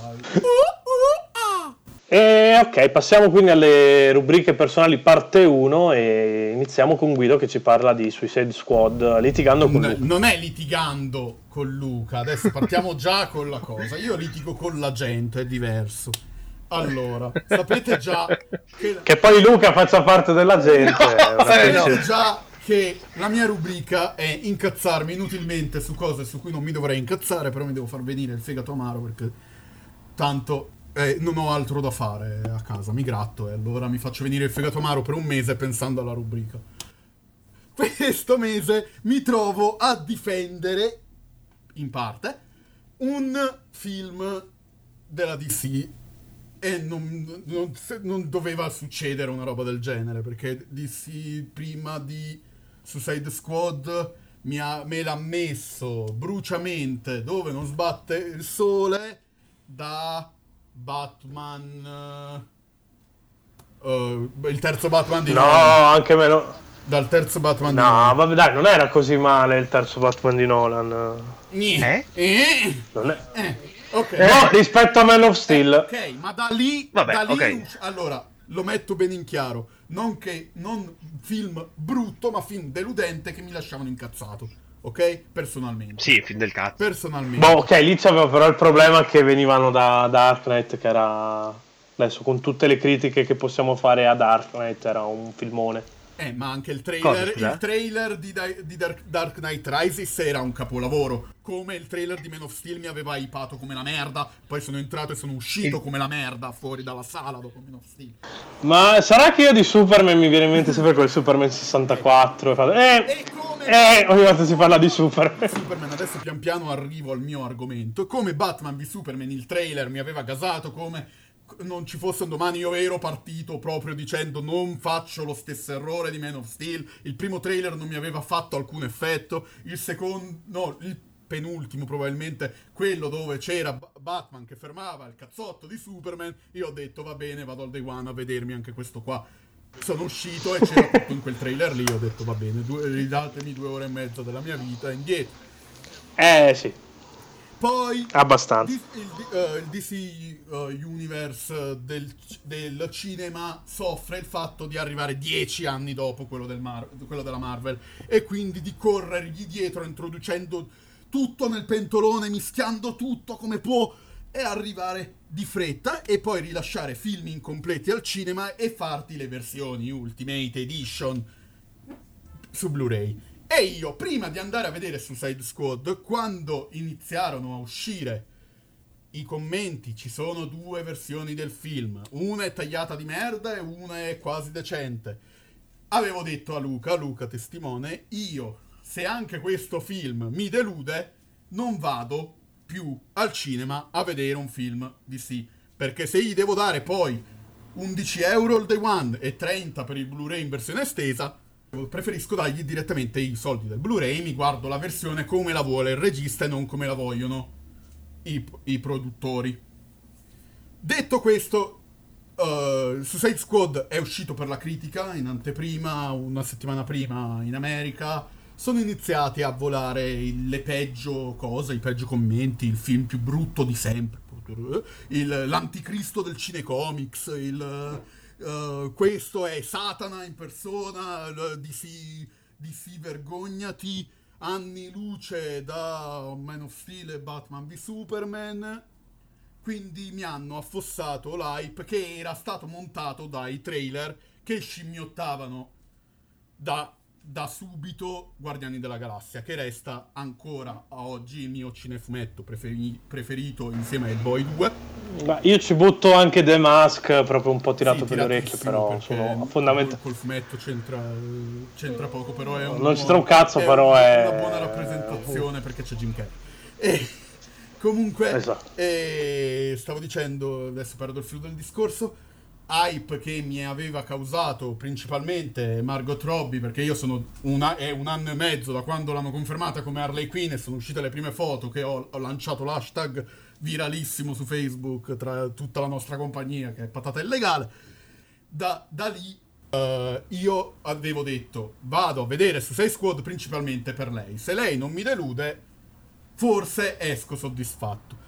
Tutto l'hype che avevo era stato frantumato contro il muro delle critiche. Vado a vederlo al Day One, Suicide Squad, come ultima speranza per questo DC Universe filmico, e non mi ha fatto schifo. Lupo intanto fa una piccola cosa, l'hype per Margot Robbie sta per erezione. Sì, si capiva anche se non lo specificavamo. Ciao, sono Antonino Lupo e mi piace dire le cose ovvie. E prenderlo in culo. Esatto, sempre quello. È finito il film ha degli evidenti tagli, proprio con l'accetta, si notano tantissimo che ci sono certe scene che dovevano essere più lunghe, certe scene che dovevano essere più corte, certe scene che non ci dovevano essere in quel pezzo lì, e secondo me dove osa e sbaglia peggio, oltre al rapporto tra Harley e Joker di cui parlo fra poco, è la colonna sonora, perché è attaccata con lo scotch, a volte è più alta dei dialoghi. Se scimmiottano Guardiani della Galassia in 2 occasioni, in una facendo appunto, usando la colonna sonora come nuovo protagonista, che però non si adatta, perché se in Guardiani della Galassia è parte della trama, integrante parte della trama la colonna sonora, in Suicide Squad è lì messa proprio tipo attacco un poster, imito James Gunn, però lo faccio male. Poi c'è la scena dell'elicottero col cazzo di Cildio in the Sky, tu non ti devi azzardare a prendere una canzone dei Guardiani e metterla in un cinecomics, vaffanculo. E lì è quello il pezzo che mi ha più fatto incazzare al cinema, proprio che mi sono girato all'amorosa e gli ho detto ma davvero, ma stanno facendo sul serio, l'hanno messa sul serio sotto? No, perché qui è davvero fare lo faccio meglio di te. No, non lo fai meglio di me, perché se poi io ti confronto perdi proprio a sprangate. Però da qui a dire che è un film brutto, no. Cioè, brutto merda, come dicono tutti, no. Che è uno dei peggiori cinecomics, neanche, perché io ricorderei alla gente Catwoman ed Electra, due su tutti, ma lo stesso Batman di Superman nella versione Daredevil, i due Hulk, i vari Fantastici 4, nella versione non Ultimate. Comunque ce ne sono di peggiori. Questo è un film cacciarone incentrato sui personaggi, che poi ne vengano fuori 4 e mezzo, 12 che ne vogliono integrare. È il problema del DC Cinematic Universe in generale. Ad esempio c'è Batman, che in questo film è praticamente il più Batman fumettistico di quanto è nella versione cinematografica di Batman v Superman, ed è più convincente in quelle 3 scene dove cazzo appare. Poi c'è tutta la diatriba da fare su Harley e Joker, il rapporto che non è stato sviscerato, come non è stato sviscerato un cazzo nel DC Cinematic Universe al momento, perché ci stanno gettando solo addosso un sacco di roba. È ovvio che la gente poi reagisce male, perché la Marvel ci ha messo 10 anni ad arrivare dove è adesso, non 3 film. Non è colpa di Ayer, non è colpa degli attori, non è colpa neanche della storia, che è banalotta, perché alla fine, cioè, sono sti 9 tizi che si trovano e devono combattere contro un altro tizio. No, ma poi voglio dire, anche i film di Iron Man non è che c'erano tutta sta trama dietro, voglio dire. Che sia, non è il capolavoro, non è il miglior film di sempre, però non è l'anticristo. Dobbiamo imparare a mettere un'asticella anche nel mezzo. Sto litigando con un altro tizio in un gruppo per un gioco di cui poi vi parlerò meglio anche il prossimo mese, che è il sequel spirituale di una delle avventure grafiche più famose degli anni 90, Neighborhood, quindi sto parlando di Army Krog. Questo l'ha bollato come merda da 2 video su YouTube. Il titolo non è eccellente come le vecchie avventure grafiche, ma non è comunque una merda. C'è una vasta gamma di grigi tra il bianco e il nero che bisogna ricominciare a considerare. Non è che per forza una cosa, quando esce, è un capolavoro o è una merda. Può essere piacevole, può essere non sufficiente. E poi, porca puttana, sono dei film. C'è bisogno di scatenare le guerre ideologiche. Spero che muoia Jared Leto perché ha fatto un Joker che non mi piace. Cioè, ma davvero. Al massimo. No, ma poi prima di ammazzare Leto, perché non ammazziamo Nicolas Cage? No, per dirne uno, Ma Massimo lo dice a Jason Momoa che si dovrà fare un film su Aquaman e non sa recitare. O impari a recitare, pagate invece di pagare il cast di 20 persone famose tutte nel film, pagate un istruttore di recitazione a Jason Momoa e gli fate fare un Aquaman che mi tolga questo dubbio atroce, perché secondo me quello sarà la cosa. Tra l'altro c'è gente che mi dice che Joker di Leto visivamente non è il Joker ed è hypata da Jason Momoa come Aquaman. Non è possibile, non è che se hai i muscoli sei Aquaman. Porco il dell'acqua. Poseidone, cazzo. Oh. Detto questo, collegandoci ai videogiochi, Rocksteady, che cacchio stai a fa'? Dopo Batman Arkham VR ci fai un bel gioco sulla DC e ci dai finalmente qualcosa di degno su Superman, sulla Justice League, con un Aquaman biondo magari, o un Aquaman che ha un'espressione possibilmente e che non sia solo muscoli. No, ma io spero in un gioco della Justice League fatto da Rocksteady con tutto il mio cuore, oppure Telltale che si butti su qualcos'altro oltre Batman o dopo Batman. Però qua Pietro potrebbe dircela di più su Telltale. Mi hanno detto che è figo lavorare con loro e gli piace lavorare anche su altre proprietà intellettuali, quindi io non lo escluderei. Ok. Quindi continuiamo. Poi intanto voglio vedere quello Marvel. Cosa tirano fuori? Perché per ora si sa soltanto che sarà sull'universo Marvel, poi probabilmente quando inizieranno a lavorare su quello magari faranno un altro tentativo in DC. Mi hanno teaserato The Wolf Among Us 2 e Guido si è tirato un raspone quando Pietro gliel'ha scritto, che tutti ci chiedono di fare Wolf Among Us 2 e probabilmente lo faremo, e Guido è contentissimo. perché è una delle sue produzioni preferite di Telltale. E direi che il futuro della DC, dopo due film bruttini e uno mediocre, o è nell'home video, e quindi fare direttamente le Ultimate Edition per l'home video, o è... Boh, vabbè, anche la Marvel non è che fosse partita a 300 all'ora. No, però è partita con film. Oddio. È partita con Iron Man, tra l'altro, che si mangia tutto finora. Da solo a anni. Però diciamo che si mangia i film DC, perché i film DC c'avevano tantissima carne al fuoco, appunto, nel senso già Batman vs Superman. Far mettere così tanti personaggi tutti insieme per correre dietro al carretto, quando invece potevano prendersi 10 anni da ora, ma hanno paurissima che fra 10 anni i cinecomics abbiano passi fatto il loro corso per quello che stanno correndo. Ma infatti secondo me dovrebbero sfruttare di più, c'hanno loro in casa che è Rocksteady, dovrebbero sfruttare di più Rocksteady, fare videogiochi, perché la Marvel è il fianco della Marvel che si sta riprendendo adesso grazie a Sony. Sì, che poi si sta riprendendo adesso, facciamolo prima uscire, poi vediamo, perché sai che quando si parla di Insomniac vado di fiducia. Guarda, l'altro giorno stavo pensando che figo sarebbe uno Spider-Man VR con i due move.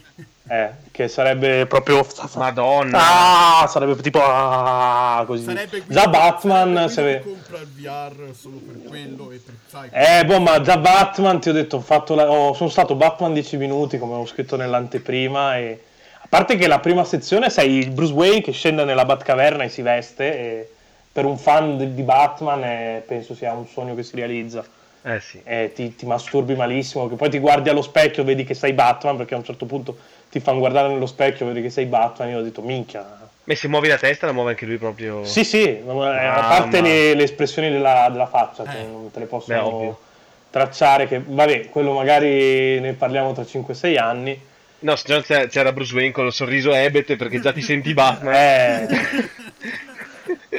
C'è solo una persona che ha fatto Batman male, l'abbiamo già nominato in questo podcast. Comunque, tutto questo tram per dire buttatevi sui videogiochi, così perché finora... O sui film d'animazione. Esatto, che non devono essere The Killing Joke, però.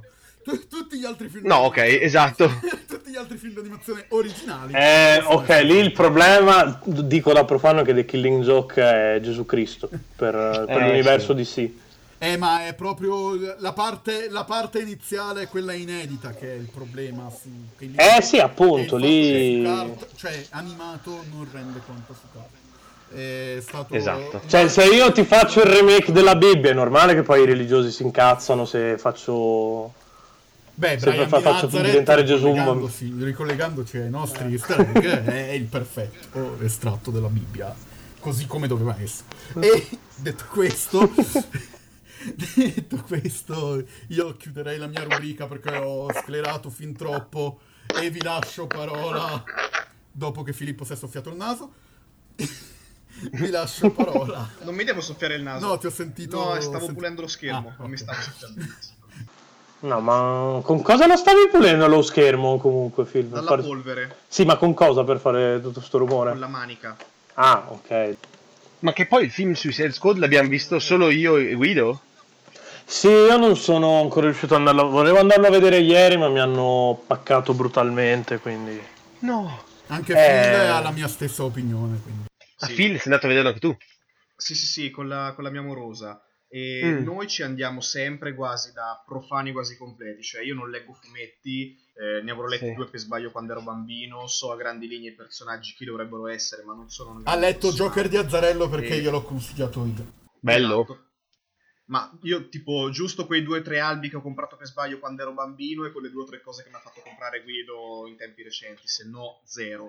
E io devo dire che da profano a me è piaciuto. Cioè non è un filmone, è un film che ci ha fatto uscire comunque col sorriso sulla faccia, quando invece Batman v Superman ci ha fatto uscire con delle facce che erano cosa cazzo abbiamo appena guardato. Esattamente. Quindi io già da lì, da profano, capisco immediatamente la differenza tra un film e l'altro film. Thank you. E poi per non saperne leggere né scrivere nell'universo DC, secondo me quelle pochissime scene che ci sono, che faranno che danno il là per la Justice League sono molto meglio quelle che hanno messo in Cyberpunk, quelle che hanno messo in Batman v Superman. Filippo, cioè, grazie Filippo che tu porti la voce della verità anche qua. Cioè, costruisce l'universo meglio sui Suicide Squad di quanto non lo fa Batman v Superman. Poi certo, anche a me è piaciuto poco il fatto che gli hanno... Cioè, pure da profano si è visto un po' come uno scimmiottamento dello stile un pochino più scanzonato dei Guardiani della Galassia, o se vogliamo anche di Deadpool. Secondo me hanno un po' voluto scimmiottare quello stile lì e hanno fallito miseramente. E un po' anche perché tutto lo stile un pochino più dark e pesante che hanno voluto dare all'universo DC fa un po' a cozzi con quest'altra impostazione. Quindi per questo non è un film riuscitissimo secondo me, però comunque è stato godibile. E fa, secondo me, un universe building migliore di quanto si sia visto in Batman v Superman. E in Man of Steel. E io su quello sono pienamente d'accordo, però come ho già detto a Guido, a me è piaciuto meno di... cioè più di Batman v Superman, ma meno del Batman v Superman in versione estesa. Perché io ho trovato... Visto. Però sono 40 minuti di spiegazioni che dopo non ritorniamo ancora sul discorso di vale che film, cioè con quale film fa il metro di misura, quello uscito in sala o con quello che voleva il regista poi. Ti spiegano meglio quella cosa di mamma tutto. Marta o rimane una No, mamma Marta e abbiamo evacuato la città dopo che 2 secondi prima era piena, sono le 2 stronzate che rimangono. E lì secondo me hanno aggiunto delle parti dove ti fanno vedere che è un po' più distante, però non è che scambi molto.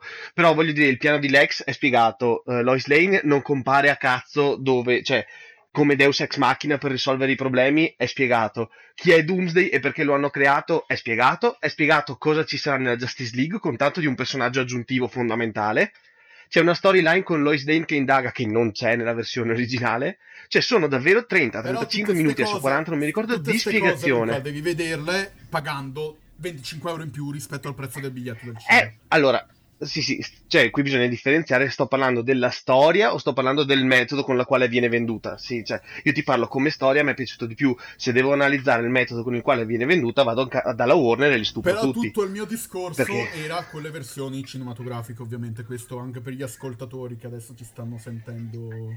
Sì. Cioè ovvio che c'è da fare. Con 40 minuti in più riuscivano a migliorare anche gli Star Wars, quelli classici, con alcune cose buttate via, va detto. Però per dire, a me ad esempio sui Suicide Squad non ne ho trovato il gusto, perché mi sono trovato di fronte al peggior Joker mai fatto, in assoluto, perché c'è la scena della discoteca, è una delle cose più disgustose che abbia visto, insieme al tuffo nell'acido, che è veramente una delle cose che gli hanno scritto gli sceneggiatori di Twilight, probabilmente. Quindi lì è l'imbarazzo più totale. Abbiamo il rapporto tra Harley e Joker che è imbarazzante a dir poco e tu mi costruisci una Suicide Squad che mi scimmiota i Guardiani della Galassia ma che non me li caratterizzi. E mi fai il Killer Croc che fa le battutine, sono bellissimo. Mi fai Boomerang che fa 3 battute sugli unicorni e beve una birra, che ho riso, però basta. Katana che non dice neanche una parola e quindi mi fai Deadshot e la sua brigata. E io continuo a dire che Deadshot vale un sacco, mi è piaciuto da morire come personaggio, nonostante sia poco Deadshot, perché è molto buono, e la cosa che ho odiato di più, io sono uscito dalla sala incazzato, ho detto ma porca puttana, perché questo buonismo generale quando devi farmi un film sui cattivi? Sono molto più cattivi i Guardiani della Galassia.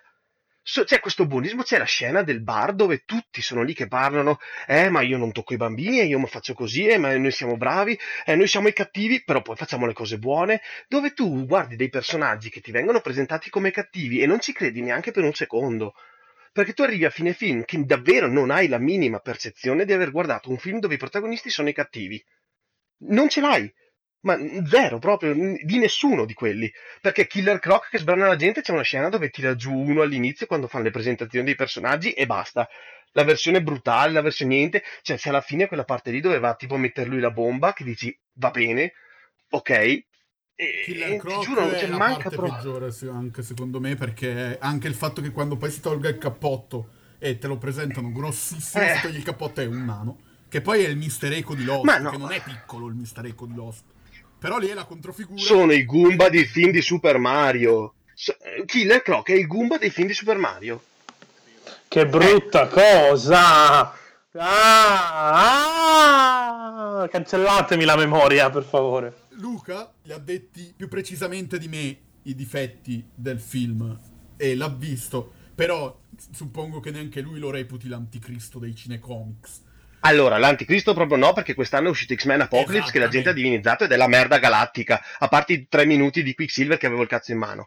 Però basta, cioè il resto è proprio film di merda. Questo è un filmetto del cazzo che possono far su Italia 1 e lo metto a livello di tanti altri filmetti, contando che però, come dite voi, introduce l'universo DC più di qualsiasi altro film della DC.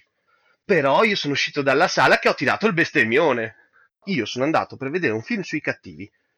Passo sopra il Joker caratterizzato col culo, non passo sopra che tu mi fai un film su 7 o quanti cazzo sono personaggi dove non ce n'è uno di cattivo, che il più cattivo è Capitan Boomerang che beve la birra e non gliene frega un cazzo di niente di nessuno, ed è il personaggio che forse, per quello che cercavo di vedere il film, mi è piaciuto di più. Capitan Boomerang era, non gliene fregava un cazzo di niente, lui voleva solo la birra e fottersi gli unicorni, e quindi forse è il personaggio che volevo vedere in un film del genere. Peccato che anche lì gli abbiano tagliato quante scene, perché se si guardano le scene tagliate, tutte le battute sessiste, tutte le battute razziste e volgari le han tolte. No, a questo punto allora mi sa che è anche una questione di rating. Esattamente. Sì, ho capito che è una questione di rating, però poi non mi puoi abbassare il rating e poi mi fai comunque un film che ha solo il culo di Margot Robbie sulla maggior parte delle inquadrature. Ma a me conta che al primo spettacolo, quello delle 3:20 di Suicide Squad, era piena la sala con bambinette dietro di me truccate da Harley Quinn. Che sono vedi, secondo me uno dei motivi di quello è che c'è dietro una fanbase di 4chan, di quella gente lì, che sto film sarà... Cioè io adesso ho paura di andare a Lucca quest'anno, perché io a Lucca troverò cosplayer solo di quello. Certo. Ma lì la gente va purgata. La gente va purgata. Però non per questo il discorso iniziale non era quanto sia un bello o un brutto film, ma che non è il male assoluto. E penso siamo tutti d'accordo sul... Certo, ma alla fine è come la religione. No, vabbè, cioè stiamo parlando di una casa che ha tirato fuori il Batman di George Clooney e citiamolo per la terza volta. C'è la carta di credito, non ha senso. Sei Batman, hai un'identità segreta. Chi cazzo lo intesta il conto? E ci rivediamo il mese prossimo con un altro rage di Guido. Non si sa contro cosa, probabilmente non lo so ancora. Vedrò su cosa incazzarmi il mese prossimo. Ma tanto ti incazzi comunque, quindi qualcosa sicuramente troviamo. Qualcosa ci uscirà. Ok, dai. Allora andiamo di break cazzar. Ovviamente siamo stati alla Gamescom quest'anno, come spero sappiate se ci seguite, per tutta la copertura, diciamo, un po' più tradizionale, ufficiale, canonica, come cazzo vi pare. La trovate sul sito, trovate le anteprime, trovate il nostro speciale fiere e quindi tutte le nostre, quindi le mie, perché sono andato io fondamentalmente, e un po' Brisi, ma non tanto. Trovate tutto sul sito. Qua sul podcast ci andava di parlare di cose un po' più leggere, quindi via con la classifica delle robe mangiate e bevute durante la Gamescom. E inizierei parlando di tutta la roba. L'unica cosa alla fine che mi ha impressionato positivamente in questi 4 giorni tedeschi è che non avevo ancora assaggiato, è la Coca-Cola alla vaniglia, che non so se voi avete mai bevuto. Sì, proprio sabato tra l'altro. Vi odio tantissimo, da me non si trova. Da me non si trova e bestemmio perché la voglio. A me non ha fatto impazzire. A me è piaciuta tantissimo. Quella alla ciliegia. No, quella alla ciliegia mi ha fatto cagare. No! Madonna, è una merda. Baratto. A me fa cagare la Coca-Cola. Sì, vabbè, ma tu non sei degno di vivere. Oggi Pietro Cazzo. Bene, minchia, come fanno a piacerti la Coca-Cola? Che cazzo vivi a fare? Team Fanta! Te l'ho già chiesto, Guido. Ah, ma Pepsi così niente. Mi fa cagare anche la Pepsi. A me, se devo dire, tra la Sprite e la 7up piace più la Sprite perché è zuccherosa. Però è vero. La 7up ne sa, nel senso la Sprite al limone, quindi tipo la Dr Pepper. Voi non sapete il piacere proibito della Schweppes al limone. Aspetta, ci stavo arrivando, Phil. Al mio KFC c'è il refill continuo della Schweppes all'arancia, però. Refill continuo, tu prendi l'arancia, ma hai assaggiato quella al limone? Quella al limone è fantastica. La Schweppes liscia mi fa schifo, l'acquatonica proprio. A me quella piaciucchia. Quella liscia non è buona. Non mi piace quella liscia, ci devi fare la Schweppes al limone. Figa, ma è quella al lime che è tipo la base per ogni cocktail. Io c'ho tutte le vodka che ci metto dentro quella ed è sempre buonissima. Tu puoi metterci qualsiasi vodka, pesca, limone, che cazzo ne so. Siamo passati dal brick cazzaro del junk food a siamo degli ubriaconi di merda. Ok. Guarda Luca, la vodka ci puoi mischiare quasi tutto dentro e viene sempre buono. Quindi Sì, ma tanto inutile che parliamo di cocktail, che la birra vince su tutto. Quindi team birra, se proprio dobbiamo dire. Assolutamente. Ecco, dopo ho scritto team Fanta, però la Fanta è cambiata, a me non piace più. Rispetto a quella che bevevo da piccolo, mi sa che è cambiata. In Inghilterra la Fanta inglese è infatti, super gasata. Ho mio cugino che lavora in base ad Aviano, che è americana, ogni tanto mi porta la Fanta che hanno lì in base. A parte il colore che è rosso ed è, se non la devi guardare perché sennò ti fa impressione, però il gusto mi sembra più in linea quello che avevamo noi la Fanta anni 90. Infatti la Fanta americana mi piace. Io non ho avuto il coraggio di provarla, ma l'avete visto in quel supermercato, la Fanta al Sambuco? Sì, l'ho bevuta e mi è piaciuta anche quella. Provata, no. Non è male in realtà. Sì, non ho avuto il coraggio. Te la porto giù, Phil, te la porto giù. Ok. Cioè, ma è quella improbabile. Blu? No, sì. Sì, è quella blu. Ah, allora l'ho anche assaggiata, non è male. No. Dovendo scegliere preferisco quella al limone, però sì, ovvio. Quella Fanta Lemon, madonna. Ciao. Però sì, sembrava molto più improbabile, poi alla fine l'ho bevuto. Comunque tutto questo per dire la Coca-Cola alla vaniglia è piaciuta molto, quella alla ciliegia mi ha fatto cagare la Dr. Pepper, era anni che volevo assaggiarla, non l'avessi mai fatto. In terra ero lì tipo che schifo. No, volevo sputarla, cioè vaffanculo. Io l'ho buttata nel cestino. È meglio la Freeway Cola dell'Idole, cioè è meglio la Freeway Cola dell'Idole, costa 70 centesimi la bottiglia da 2 litri, Come, cioè, imbarazzante, solo in America possono bere certa roba. Poi ho fatto la stronzata di assaggiare anche la Dr. Pepper alla ciliegia, combinando due cose che mi fanno cagare, quindi complimenti. Sì, lì dovevo star fermo. E poi per il resto la Fanta in tedesca mi è sembrata abbastanza allineata alla nostra, Sprite uguale, anche quella non cambia tantissimo, anche la Coca-Cola è tipo la nostra. Sapete che la Coca-Cola cambia ogni tanto di paese in paese? Sì. Mi sembra che tipo nell'est Europa ci sia proprio un locale che certificato fanno la Coca-Cola migliore al mondo. Ma dai. Adesso non ricordo esattamente dove, però avevo letto che c'è, infatti. Ma è una stronzata, cioè scusa, allora è per quello che ne so io quando la prendo al Mac, per dire quelle volte che ci vado, ha un gusto diverso da quella che prendi normalmente, ma perché viene da un altro posto. Quella del Mac è diverso di suo, te lo dico, conferma. Ah, perché quella mi piace ancora di più, onestamente. Da interno del Mac, però infatti. Da ammanicato. È diversa, quella del Mac è proprio diversa, non è la Fanta quella italiana, quella che trovi nei negozi. Sì, quindi quella mi piace ancora di più, onestamente. Quella crea quasi dipendenza. Per quanto già la crei quella normale. Hanno le anfitamine dentro, per farti tornare...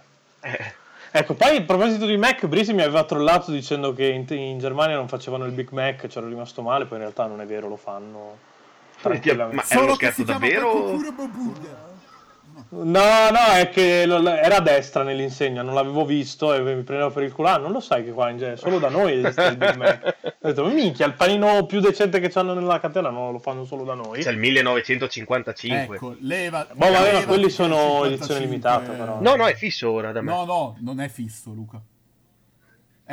Dura 3-4 mesi e poi lo tolgo. No, 3-4 mesi tolgo. Io sono manetta. Però 3-4 mesi poi fanno. A Padova io ti giuro sono. Sì, ma dai, davvero? È il tuo Mac che fa il mafioso. Io sono 3 anni che a Padova vado e lo prendo lì. Il tuo Mac fanno i mafiosi, però lo tolgono 3-4 mesi, poi 3-4 mesi qualcos'altro e poi torna. Ecco, ma è per quello che adesso l'hanno ritrasmesso in TV. Io mi sono chiesto, ma sono deficienti perché c'era già. Sì, Luca, mi sa che ti danno quelli avanzati dell'anno scorso.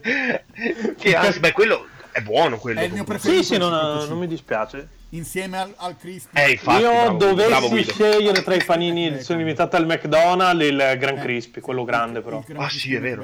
Che non ho capito perché cazzo non li mettono a menu fissi che perché morirei dopo 2 settimane. Cioè, ne fanno un tot e poi se no non tengono sui conti probabilmente.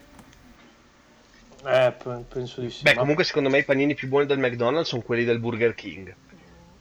Cioè non c'è proprio dubbio. Sì, il Whooper, certo, dice che come se li mangia tutti i panini del... Cioè tu prendi il panino medio del Burger King che mangia tutti quelli del McDonald's. Whooper, io esatto. ci sono andato poco perché dove vivevo prima a Pordenone ce n'era uno solo contro 3 McDonald's, qui invece è un po' più equilibrato, infatti devo c'era da girare anche quelli, però sì, mediamente sembra che, a parte che ti danno 2 litri di Coca-Cola da me, c'è il fatto che tu paghi, cioè tu paghi 7 euro il menù, ti danno, vabbè, le patatine, il panino e il bicchiere vuoto e riempi il cazzo che vuoi, quante volte vuoi. Anche qui da me ha detto da me non c'è. Da dove? Da non c'è il Kentucky Fried Chicken in mano. Ah no, io non ce li ho, non ce li che ho, da me non c'è. Da me neanche c'è, cazzo. Ah sì, ho provato anche, ho fatto una cazzata perché Brisi ha insistito, abbiamo provato la pizza da Domino e no. E per me vabbè. No. Cioè, lì potete mangiarvela soltanto perché non avete idea di cos'è la pizza vera. Esatto. Ma Brisi ci ha provato a portarti in un bordello. No, mi aspettavo che ci provasse, però. Sì, non è roba da pod. Però in compenso non mi ha lasciato. Lo ascolto, non finisce più.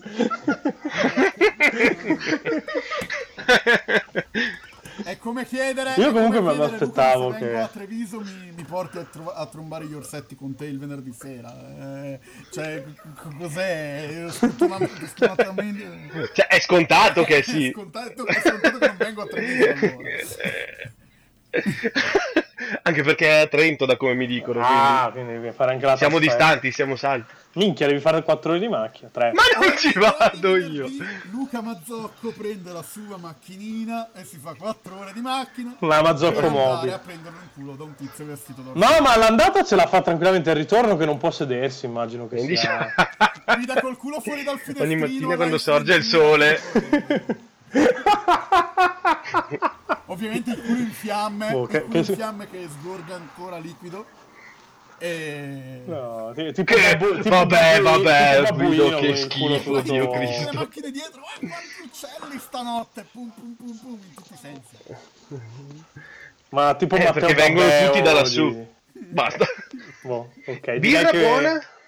Ma no, in Germania, quindi sì, la birra era buona. La risposta domanda era sì o no. Birra casissima, a parte da The Witcher, che a parte che è entrato un tizio che aveva la birra e che se vuoi la birra, no, ce l'ho già, ne vuoi un'altra, così proprio tranquilli, dobbiamo soltanto scrivere i feedback dopo, ubriacateci pure.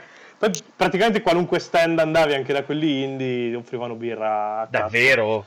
Sì, ma tipo anche dopo essere andato a provare il Gwent, sono andato a un altro stand, Motorsport Manager di Cosmo Cover, che salutiamo visto che non ci ascolteranno mai, ma non si sa mai, e mi fa vuoi una birra? No, guarda, ho già bevuto. Ah, te la porto lo stesso. Ma ok, tranquillo. È il posto più bello del mondo. Sì. E dopo, quando l'ha detto, ho detto vabbè, farò lo sforzo, la bevo, che devo fare. Madonna! Quindi insomma, ragazzi, prossimo anno facciamo tutti a Colonia. Dai, andiamo tutti a Colonia, prendiamo una casa, giocate, la redazione. Facciamo la redazione al lupo nella cuccia fuori dalla casa. Lupo che farà le riprese, faremo tipo Project X a Colonia, fa solo festa gigantesche. Madonna, che figata. Dove li vuoi mettere? In cantina giù. Animal House è arrivato. E chiudiamo quindi con la rubrica di Filippo, visto che è l'ultimo che manca, dato che Luca ha condiviso lo spazio con Guido abbracciati e facendo cose molto poco eterosessuali, e parliamo di embarghi. Vai Fil. Embarghi e Day One. Allora, molti di voi sapranno di cosa si sta parlando, altri magari sono un pochino ascoltatori, lettori un pochino più casuali e non hanno bene idea di come funzionano le cose nel mondo del giornalismo videoludico, questo mondo abbastanza strano e ridicolo di cui noi abbiamo deciso volontariamente di far parte e forse non ce ne pentiremo mai abbastanza. Sostanzialmente gran parte delle recensioni che leggete sul nostro sito, su altri siti, vengono effettuate su copie che vengono concesse per grazia divina dai sviluppatori, dai publisher, dagli editori. Alcuni di questi hanno delle politiche molto precise. Prima di ricevere la copia promozionale per effettuare la recensione, che in genere viene fornita una mesata prima da alcuni, da altri un paio di settimane prima, da altri una settimana prima, da altri se arriva il giorno d'uscita, eccetera, eccetera. Prima alcuni di questi produttori, sviluppatori, prima di fornirci la copia, ci fanno firmare delle condizioni in cui noi non possiamo parlare del gioco prima di una certa data. un modo per sincronizzare l'uscita di tutte le recensioni, di tutte le anteprime, di tutti gli streaming, per raggiungere una massa critica, diciamo, su internet di articoli, ma ultimamente, diciamo, è una pratica abbastanza diffusa vedere degli embarghi che scadono il day one, ovvero il giorno stesso d'uscita del gioco, ed è una pratica che lascia alcuni videogiocatori un po' basiti.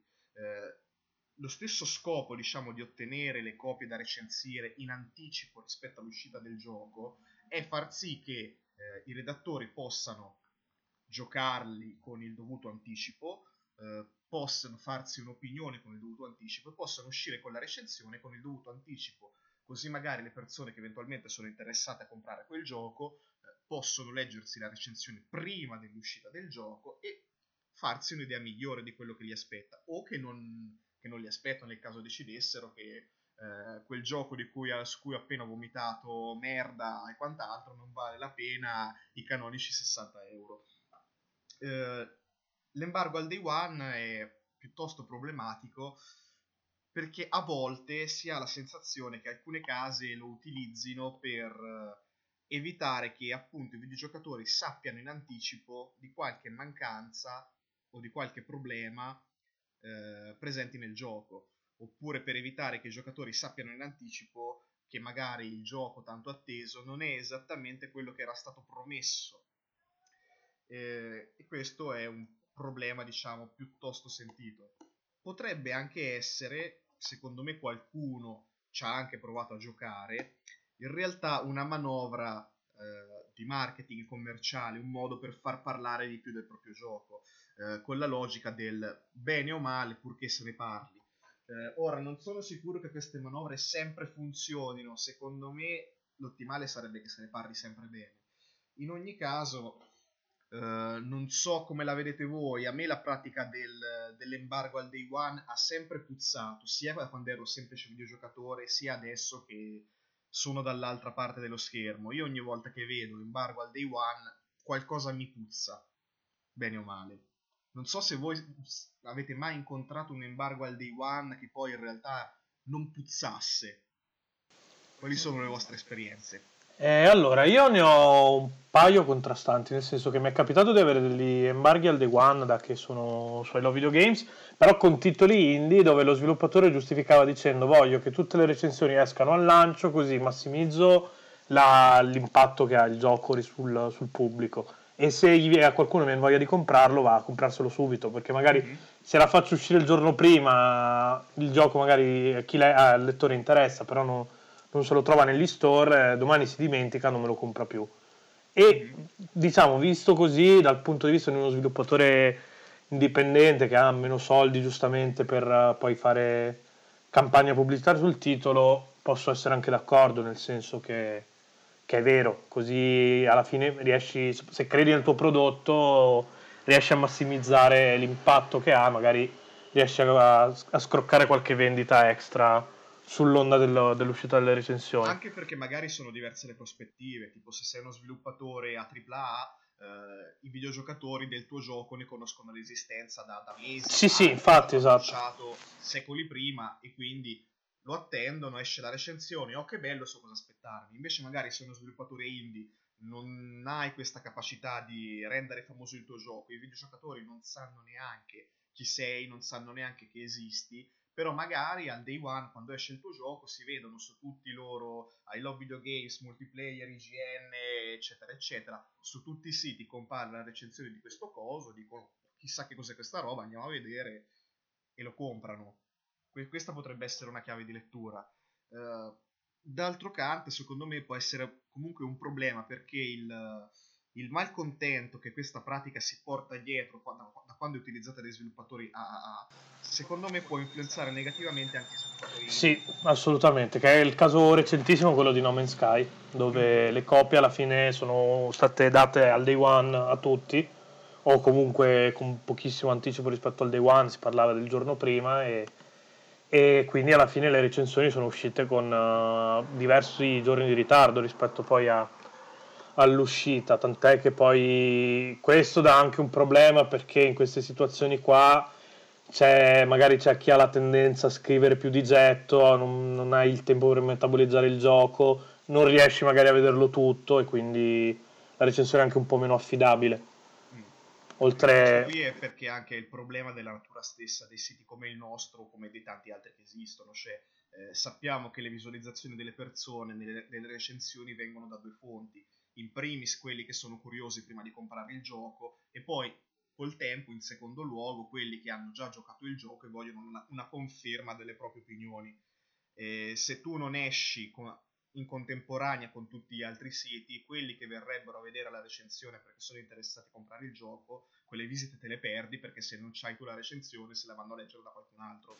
Sì. Quindi magari i recensori hanno un po' anche di pressione ad andare di fretta. Questo è un altro punto negativo della cultura degli embarghi.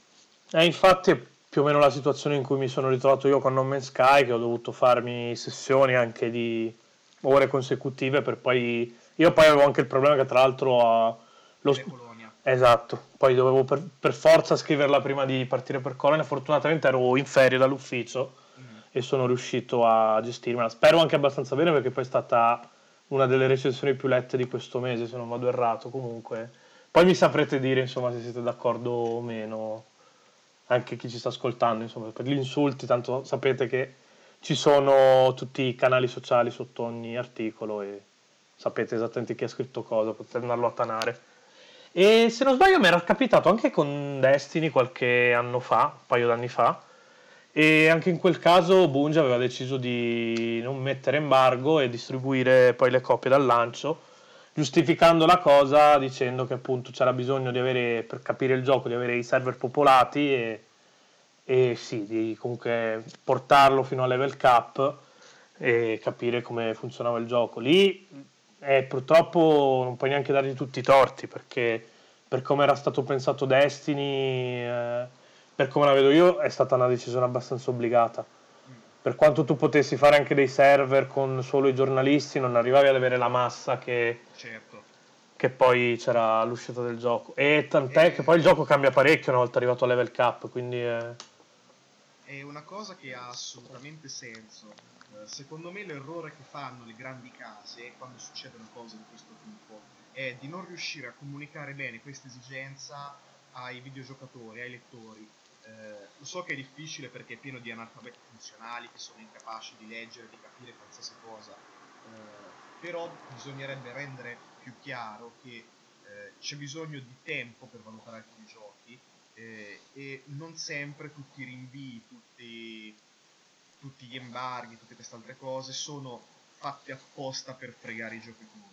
Sì, magari ci potrà essere stato qualche caso in passato, uno o due veramente nefasti, in cui tipo Sonic Boom mi viene adesso. Guarda, Sonic Boom è stata ancora una cosa migliore, perché semplicemente Sega si è rifiutata di fornire le copie. Ah già, è vero, c'hai ragione, non avevano proprio... guarda, da un certo punto di vista secondo me è stata una scelta buona, cioè si sono resi conto che proprio assolutamente sì. Non c'era nulla di cui parlare. Esatto, dimentichiamoci di aver sviluppato sta roba. Cioè, per la serie lo facciamo uscire perché qua è pronto, speriamo di riprendere giusto due spiccioli, ma anzi meno persone giocano questo coso, è meglio per la nostra reputazione. E tra l'altro deve uscire il secondo capitolo per 3DS, se non sbaglio. Ma sì, ma perché quello 3DS era leggermente meglio. Sì, no, io l'ho giocato, non mi ha fatto così schifo. C'è dietro il brand del cartone animato, il computer grafica di Sonic Boom, che a quanto pare un pochino è piaciuto, quindi è quello che lo mantiene in vita. No, il Sonic Boom su Wii U fu qualcosa di veramente allucinante, cioè poi all'inizio era anche bancatissimo, non pensavo neanche si sarebbero presi la briga di pesciare i bag, ma l'hanno fatto, quindi...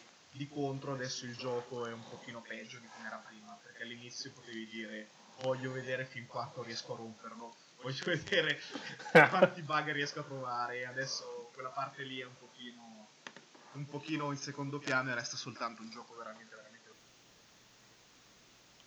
Guido, tu non hai avuto... Sì, avrai avuto casi del genere, voglio, tutta la roba che ti passa tra le mani. Embarghi al day one, ce ne ho uno, ne ho avuto uno settimana scorsa, ovvero il 26 agosto con Attack on Titan, che non è brutto, quindi è proprio la riprova del fatto che non è vero che sempre vero che se il titolo non è le recensioni non escono fino al giorno d'uscita, allora vuol dire che il gioco è una merda. Adesso non vorrei dire una cazzata, era successo anche con Watch Dogs, che non mi ricordo, non sono sicuri, non mi ricordo. No, neanch'io mi ricordo sinceramente, che poi comunque tutto sommato Watch Dogs a me non è che abbia fatto così tanto schifo, a parte no, nemmeno a me, a parte quando salivi in macchina sì. Infatti The Crew non l'ho comprato perché aveva lo stesso sistema di guida. Quindi secondo me è sempre il solito discorso del conflitto tra le aspettative dei videogiocatore e la realtà.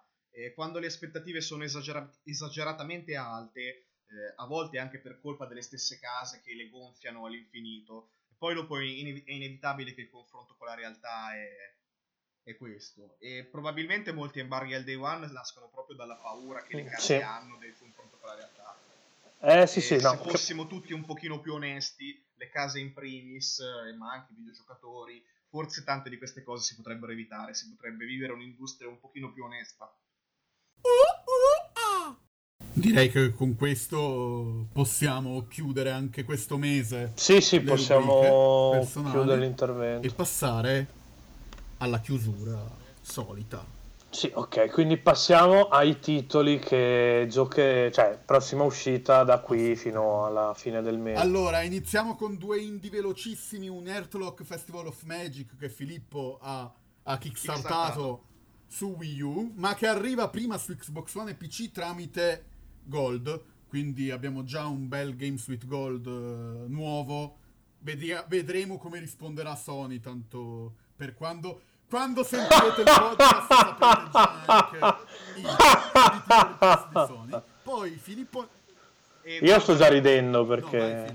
No, dicevo, mi è arrivata giusto un'email oggi di aggiornamento della campagna e i sviluppatori dicevano che puntano a rilasciare la versione PlayStation 4 entro ottobre e quella Wii U entro novembre. Quindi anche se arriva prima su PC e Xbox One dovrebbe arrivare tutto. Bene, e prima Phil ne parlava mentre parlavamo di Metroidvania. Axiom Verge arriverà questo 1° settembre su Nintendo Wii U, dopo essere uscito su PC e su Play 4. Poi il Metroid del trentennale, Metroid Prime Federation Force, 2 settembre.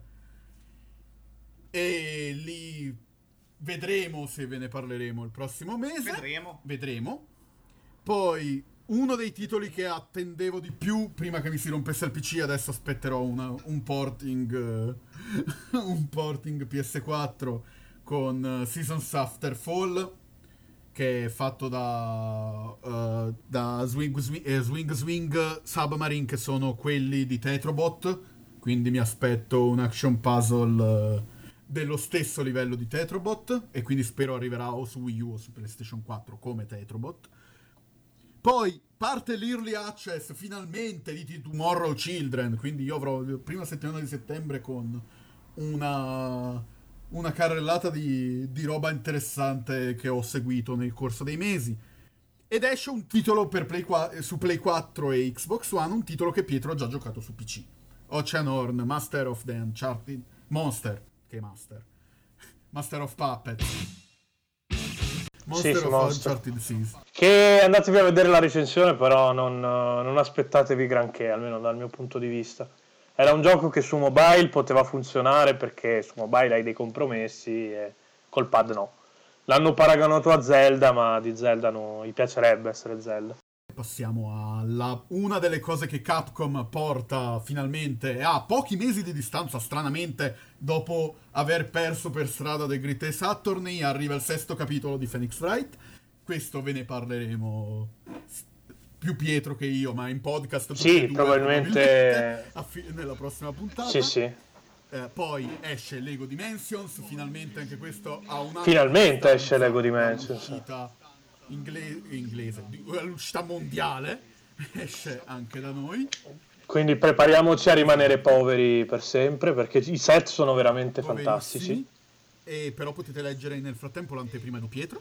E poi escono le rimasterizzazioni dei primi due Dead Rising e anche di Off the Records, ovviamente.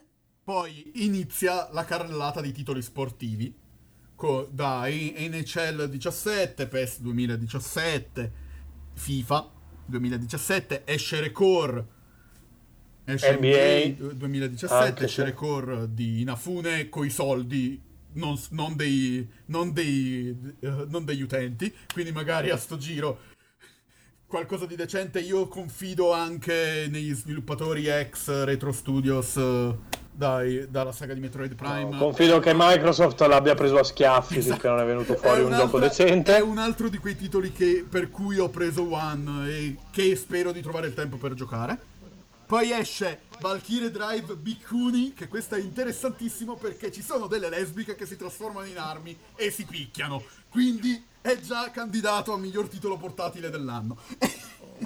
Questo mi sa se lo gioca Giacomo, vero? Ce lo stiamo litigando in questi giorni. Ah, ve lo state litigando addirittura. E poi dicono che i giapponesi non hanno problemi. No, i giapponesi hanno dei problemi in qualunque aspetto della vita, probabilmente. Cioè, tu ci penseresti mai a fare un gioco con le lesbiche che diventano armi? Io no, sinceramente. Dipende da quanto sono ubriaco.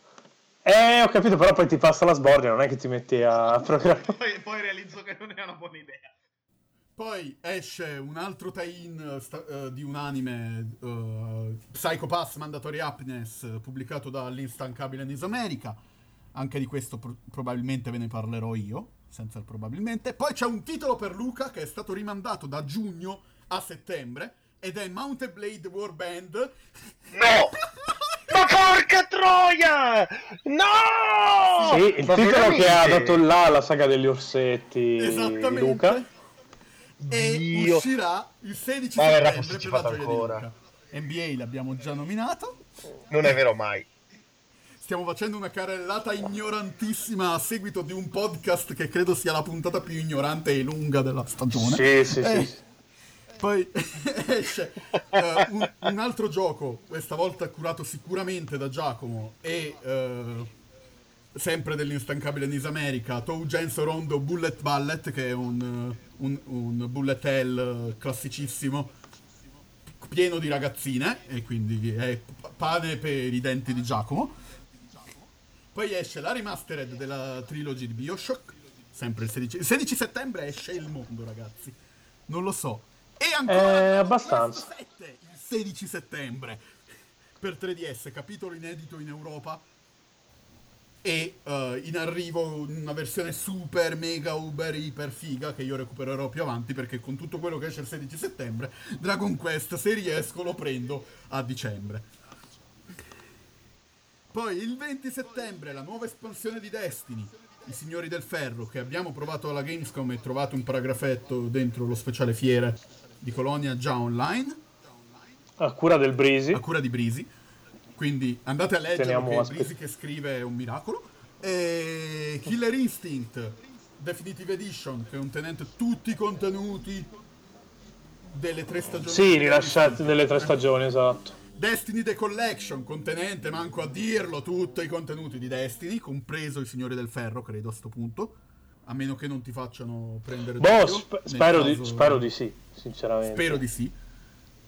Criminal Girls 2... Party Favors, sperando non sia censurato come il primo, altro titolo prettamente per i fan dei titoli estremamente giapponesi.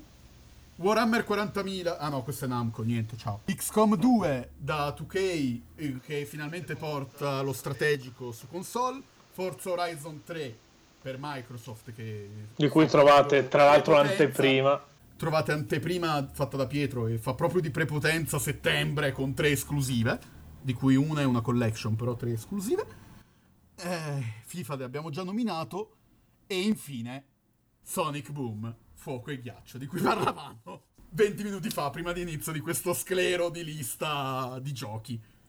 In definitiva mi viene da dire che il 16 settembre è il nuovo 23 aprile, no? E a quanto eravamo arrivati con non mi ricordo, però sì, c'è il mondo il 16 settembre. No, ma c'era sta tendenza di concentrare le uscite tutte nello stesso giorno, che non mi spiego perché facciano così, sinceramente. Che poi anche l'ultima settimana di agosto non è che scherzi assolutamente, visto... Quella che è già passata. Sì, quella... Sentirete questo podcast il 30, che conclude la settimana infernale. Esatto. E boh. 21 sentirete questo podcast. Io direi che possiamo chiudere, e l'appuntamento come ogni mese è al mese prossimo. Si parlerà, vedremo di cosa si parlerà, perché figurati se siamo così organizzati. Volevamo parlare di Final Fantasy XV, l'hanno rimandato. Quindi... volevamo parlare di Final Fantasy XV, a spottere Luca che spende 300 euro e non gli danno manco il Season Pass, però... Lo sfotteremo... Lo sfotteremo a questo punto, no? A fine novembre. A questo punto sì, lo sfotteremo a novembre, quindi ci inventeremo qualcosa, poi tanto sicuramente... Ci sarà la TGS a settembre, sì. il PlayStation Meeting Experience, dove, sì, quello, dove potremo vedere questa PlayStation Slim o la PlayStation 4 Neo. Spero che cosa sono. Tutte e due, sì. Comunque. E dove vedremo l'aumento del PlayStation Plus. E dove vedremo che spostano The Last Guardian ancora. Ma no, che bella fiera che si prospetta. Con tipo sad trombone. No, si spostano The Last Guardian, piango.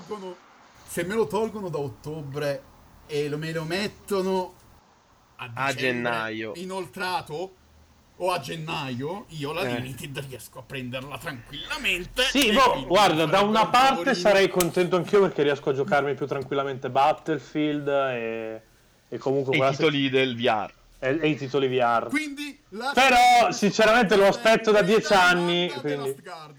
No. Ueda rimanda The Last Guardian. No, Ueda non rimandare The Last Guardian, che potrei soffrirne troppo. Quindi preferisco giocarmi Battlefield la settimana dopo. Nessuno pensa alla mia limiti. No, che dalla puntata scorsa sono riuscito a bloccarla, però verrà disdetta se esce a ottobre. Sì. Ah, davvero, Guido? Eh sì, sono riuscito. A riprova che sei inutile, Luca. Esatto. No, io avevo messo il tic avvisami quando è pronta. A me è arrivato una mattina e poi l'ho prenotato appena arriva. È riapparsa un paio d'ore dopo, l'avevo detto anche a Pietro, anche a lui. No, ma infatti l'ho bloccata anche prima che me la regalassero, l'ho bloccata anche io. Poi per fortuna me l'hanno prenotata per il compleanno, quindi... Beh, comunque se uno è sicuro, tra virgolette, di prendere, da GameStop ce n'è ancora, non so quante. Ma sì, figurati se qualcuno sa cos'è The Last Guardian da GameStop. E quindi, detto questo, l'appuntamento è indicativamente a ridosso alla fine del mese prossimo, e cordiali saluti, eccetera eccetera. Ci si vede quando ci si vede, andiamo fuori dal cazzo, andate a fanculo, ciao.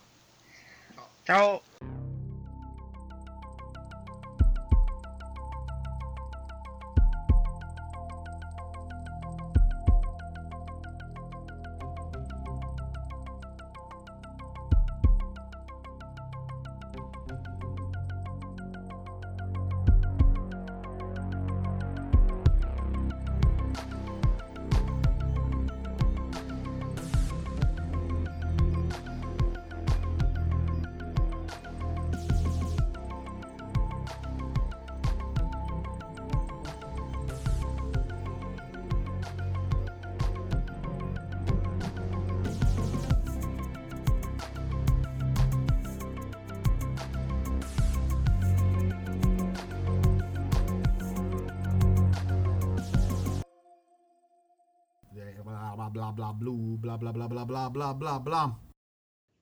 Io avrei una puntata del podcast che è un cazzeggio e basta. È finito il podcast. Questa è la puntata del podcast di agosto. Fa caldo, ci siamo rotti il cazzo. C'è l'uovo che mangia. Ok, non stavo registrando. Sto registrando da adesso. Ah, ok. Che bello. Ok, allora aspetta che fermo. Madonna. Vai, sto registrando di nuovo. Ok, stavolta sono partito, sono sicuro. Ah, ma dobbiamo far ripartire, quindi. E quindi detto questo, l'appuntamento è la si può parlare male, no? Beh, se non ti è piaciuto sì che ne puoi parlare male. Non digli, a parte che dubito mai ascolteranno il podcast, quindi i polacchi arrivano, ah cazzo, finirà così e i polacchi che, che ti uccideranno. Va bene, vai. No, ok, no, sto un po' più tranquillo allora. Secondo me ti vuole trombare. Poi adesso questa, anche questa tagliamola, però fatto lì a San Servolo. A San Servolo. Tan tan tan. Brisi, da come l'ha presa Brisi vuol dire che l'hanno già fatto, hanno fatto un orgione al Sunset. Cosa ha detto Brisi? Che si ricorda le tue performance di tutta una notte e Brisi non capiva e io ho detto Brisi devi crescere poi tu. Ciao, sono Antonino Lupo e non taglierò nulla di questo, così chiudiamo una volta per tutte. Grazie. Ciao, sono Antonino Lupo e vi tengo in ostaggio con le vostre rivelazioni sconvolgenti. Su Luca che lo prenda in culo. No! Ciao, sono Antonino Lupo, vi faccio denunciare e tornare single. Ciao, sono Antonino Lupo, sono invidioso delle vostre relazioni e vi farò tornare single in tutti i modi. Perché dovete soffrire come soffro io.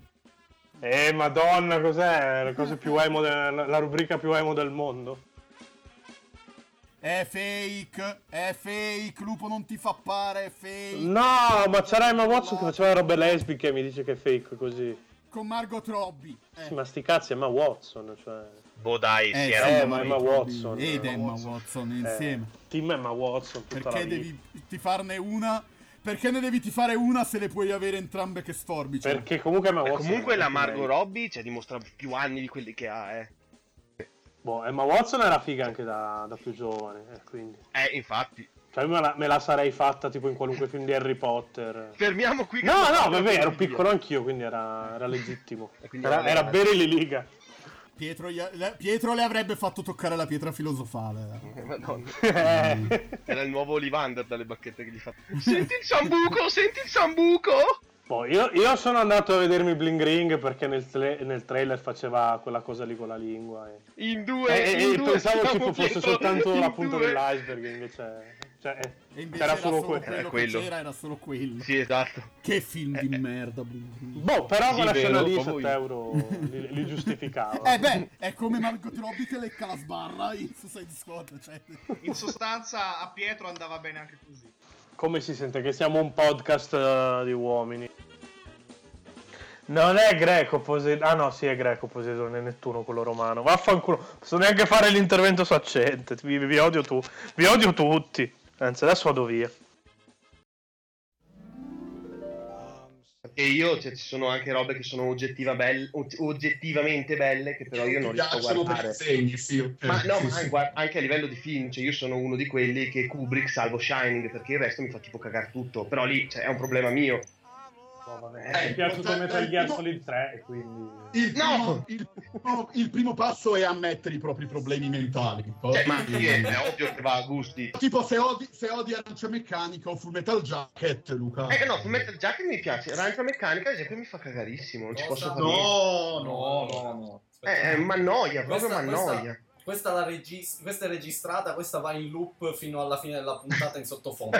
Secondo me Mazzocco una volta ha fatto un incubo in cui veniva stuprato da Kubrick e Spielberg e da allora veniva si davano in faccia col cazzone di ceramica, veniva stuprato da Alex col cazzone di ceramica. Ma oggettivamente perché vi piace? Cioè cos'è che vi piace di Arancia Meccanica? Perché è una critica alla società e alla persona, cioè all'invettiva della persona che deve essere inquadrata, se no è per forza malvagia. Esatto. E se a me non me ne frega un cazzo?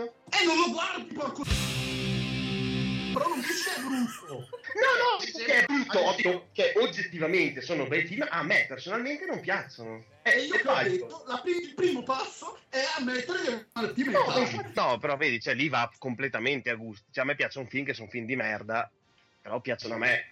E Guido ripete, il primo passo è ammettere i problemi mentali. Arancia Meccanica ad esempio mi fa cagarissimo.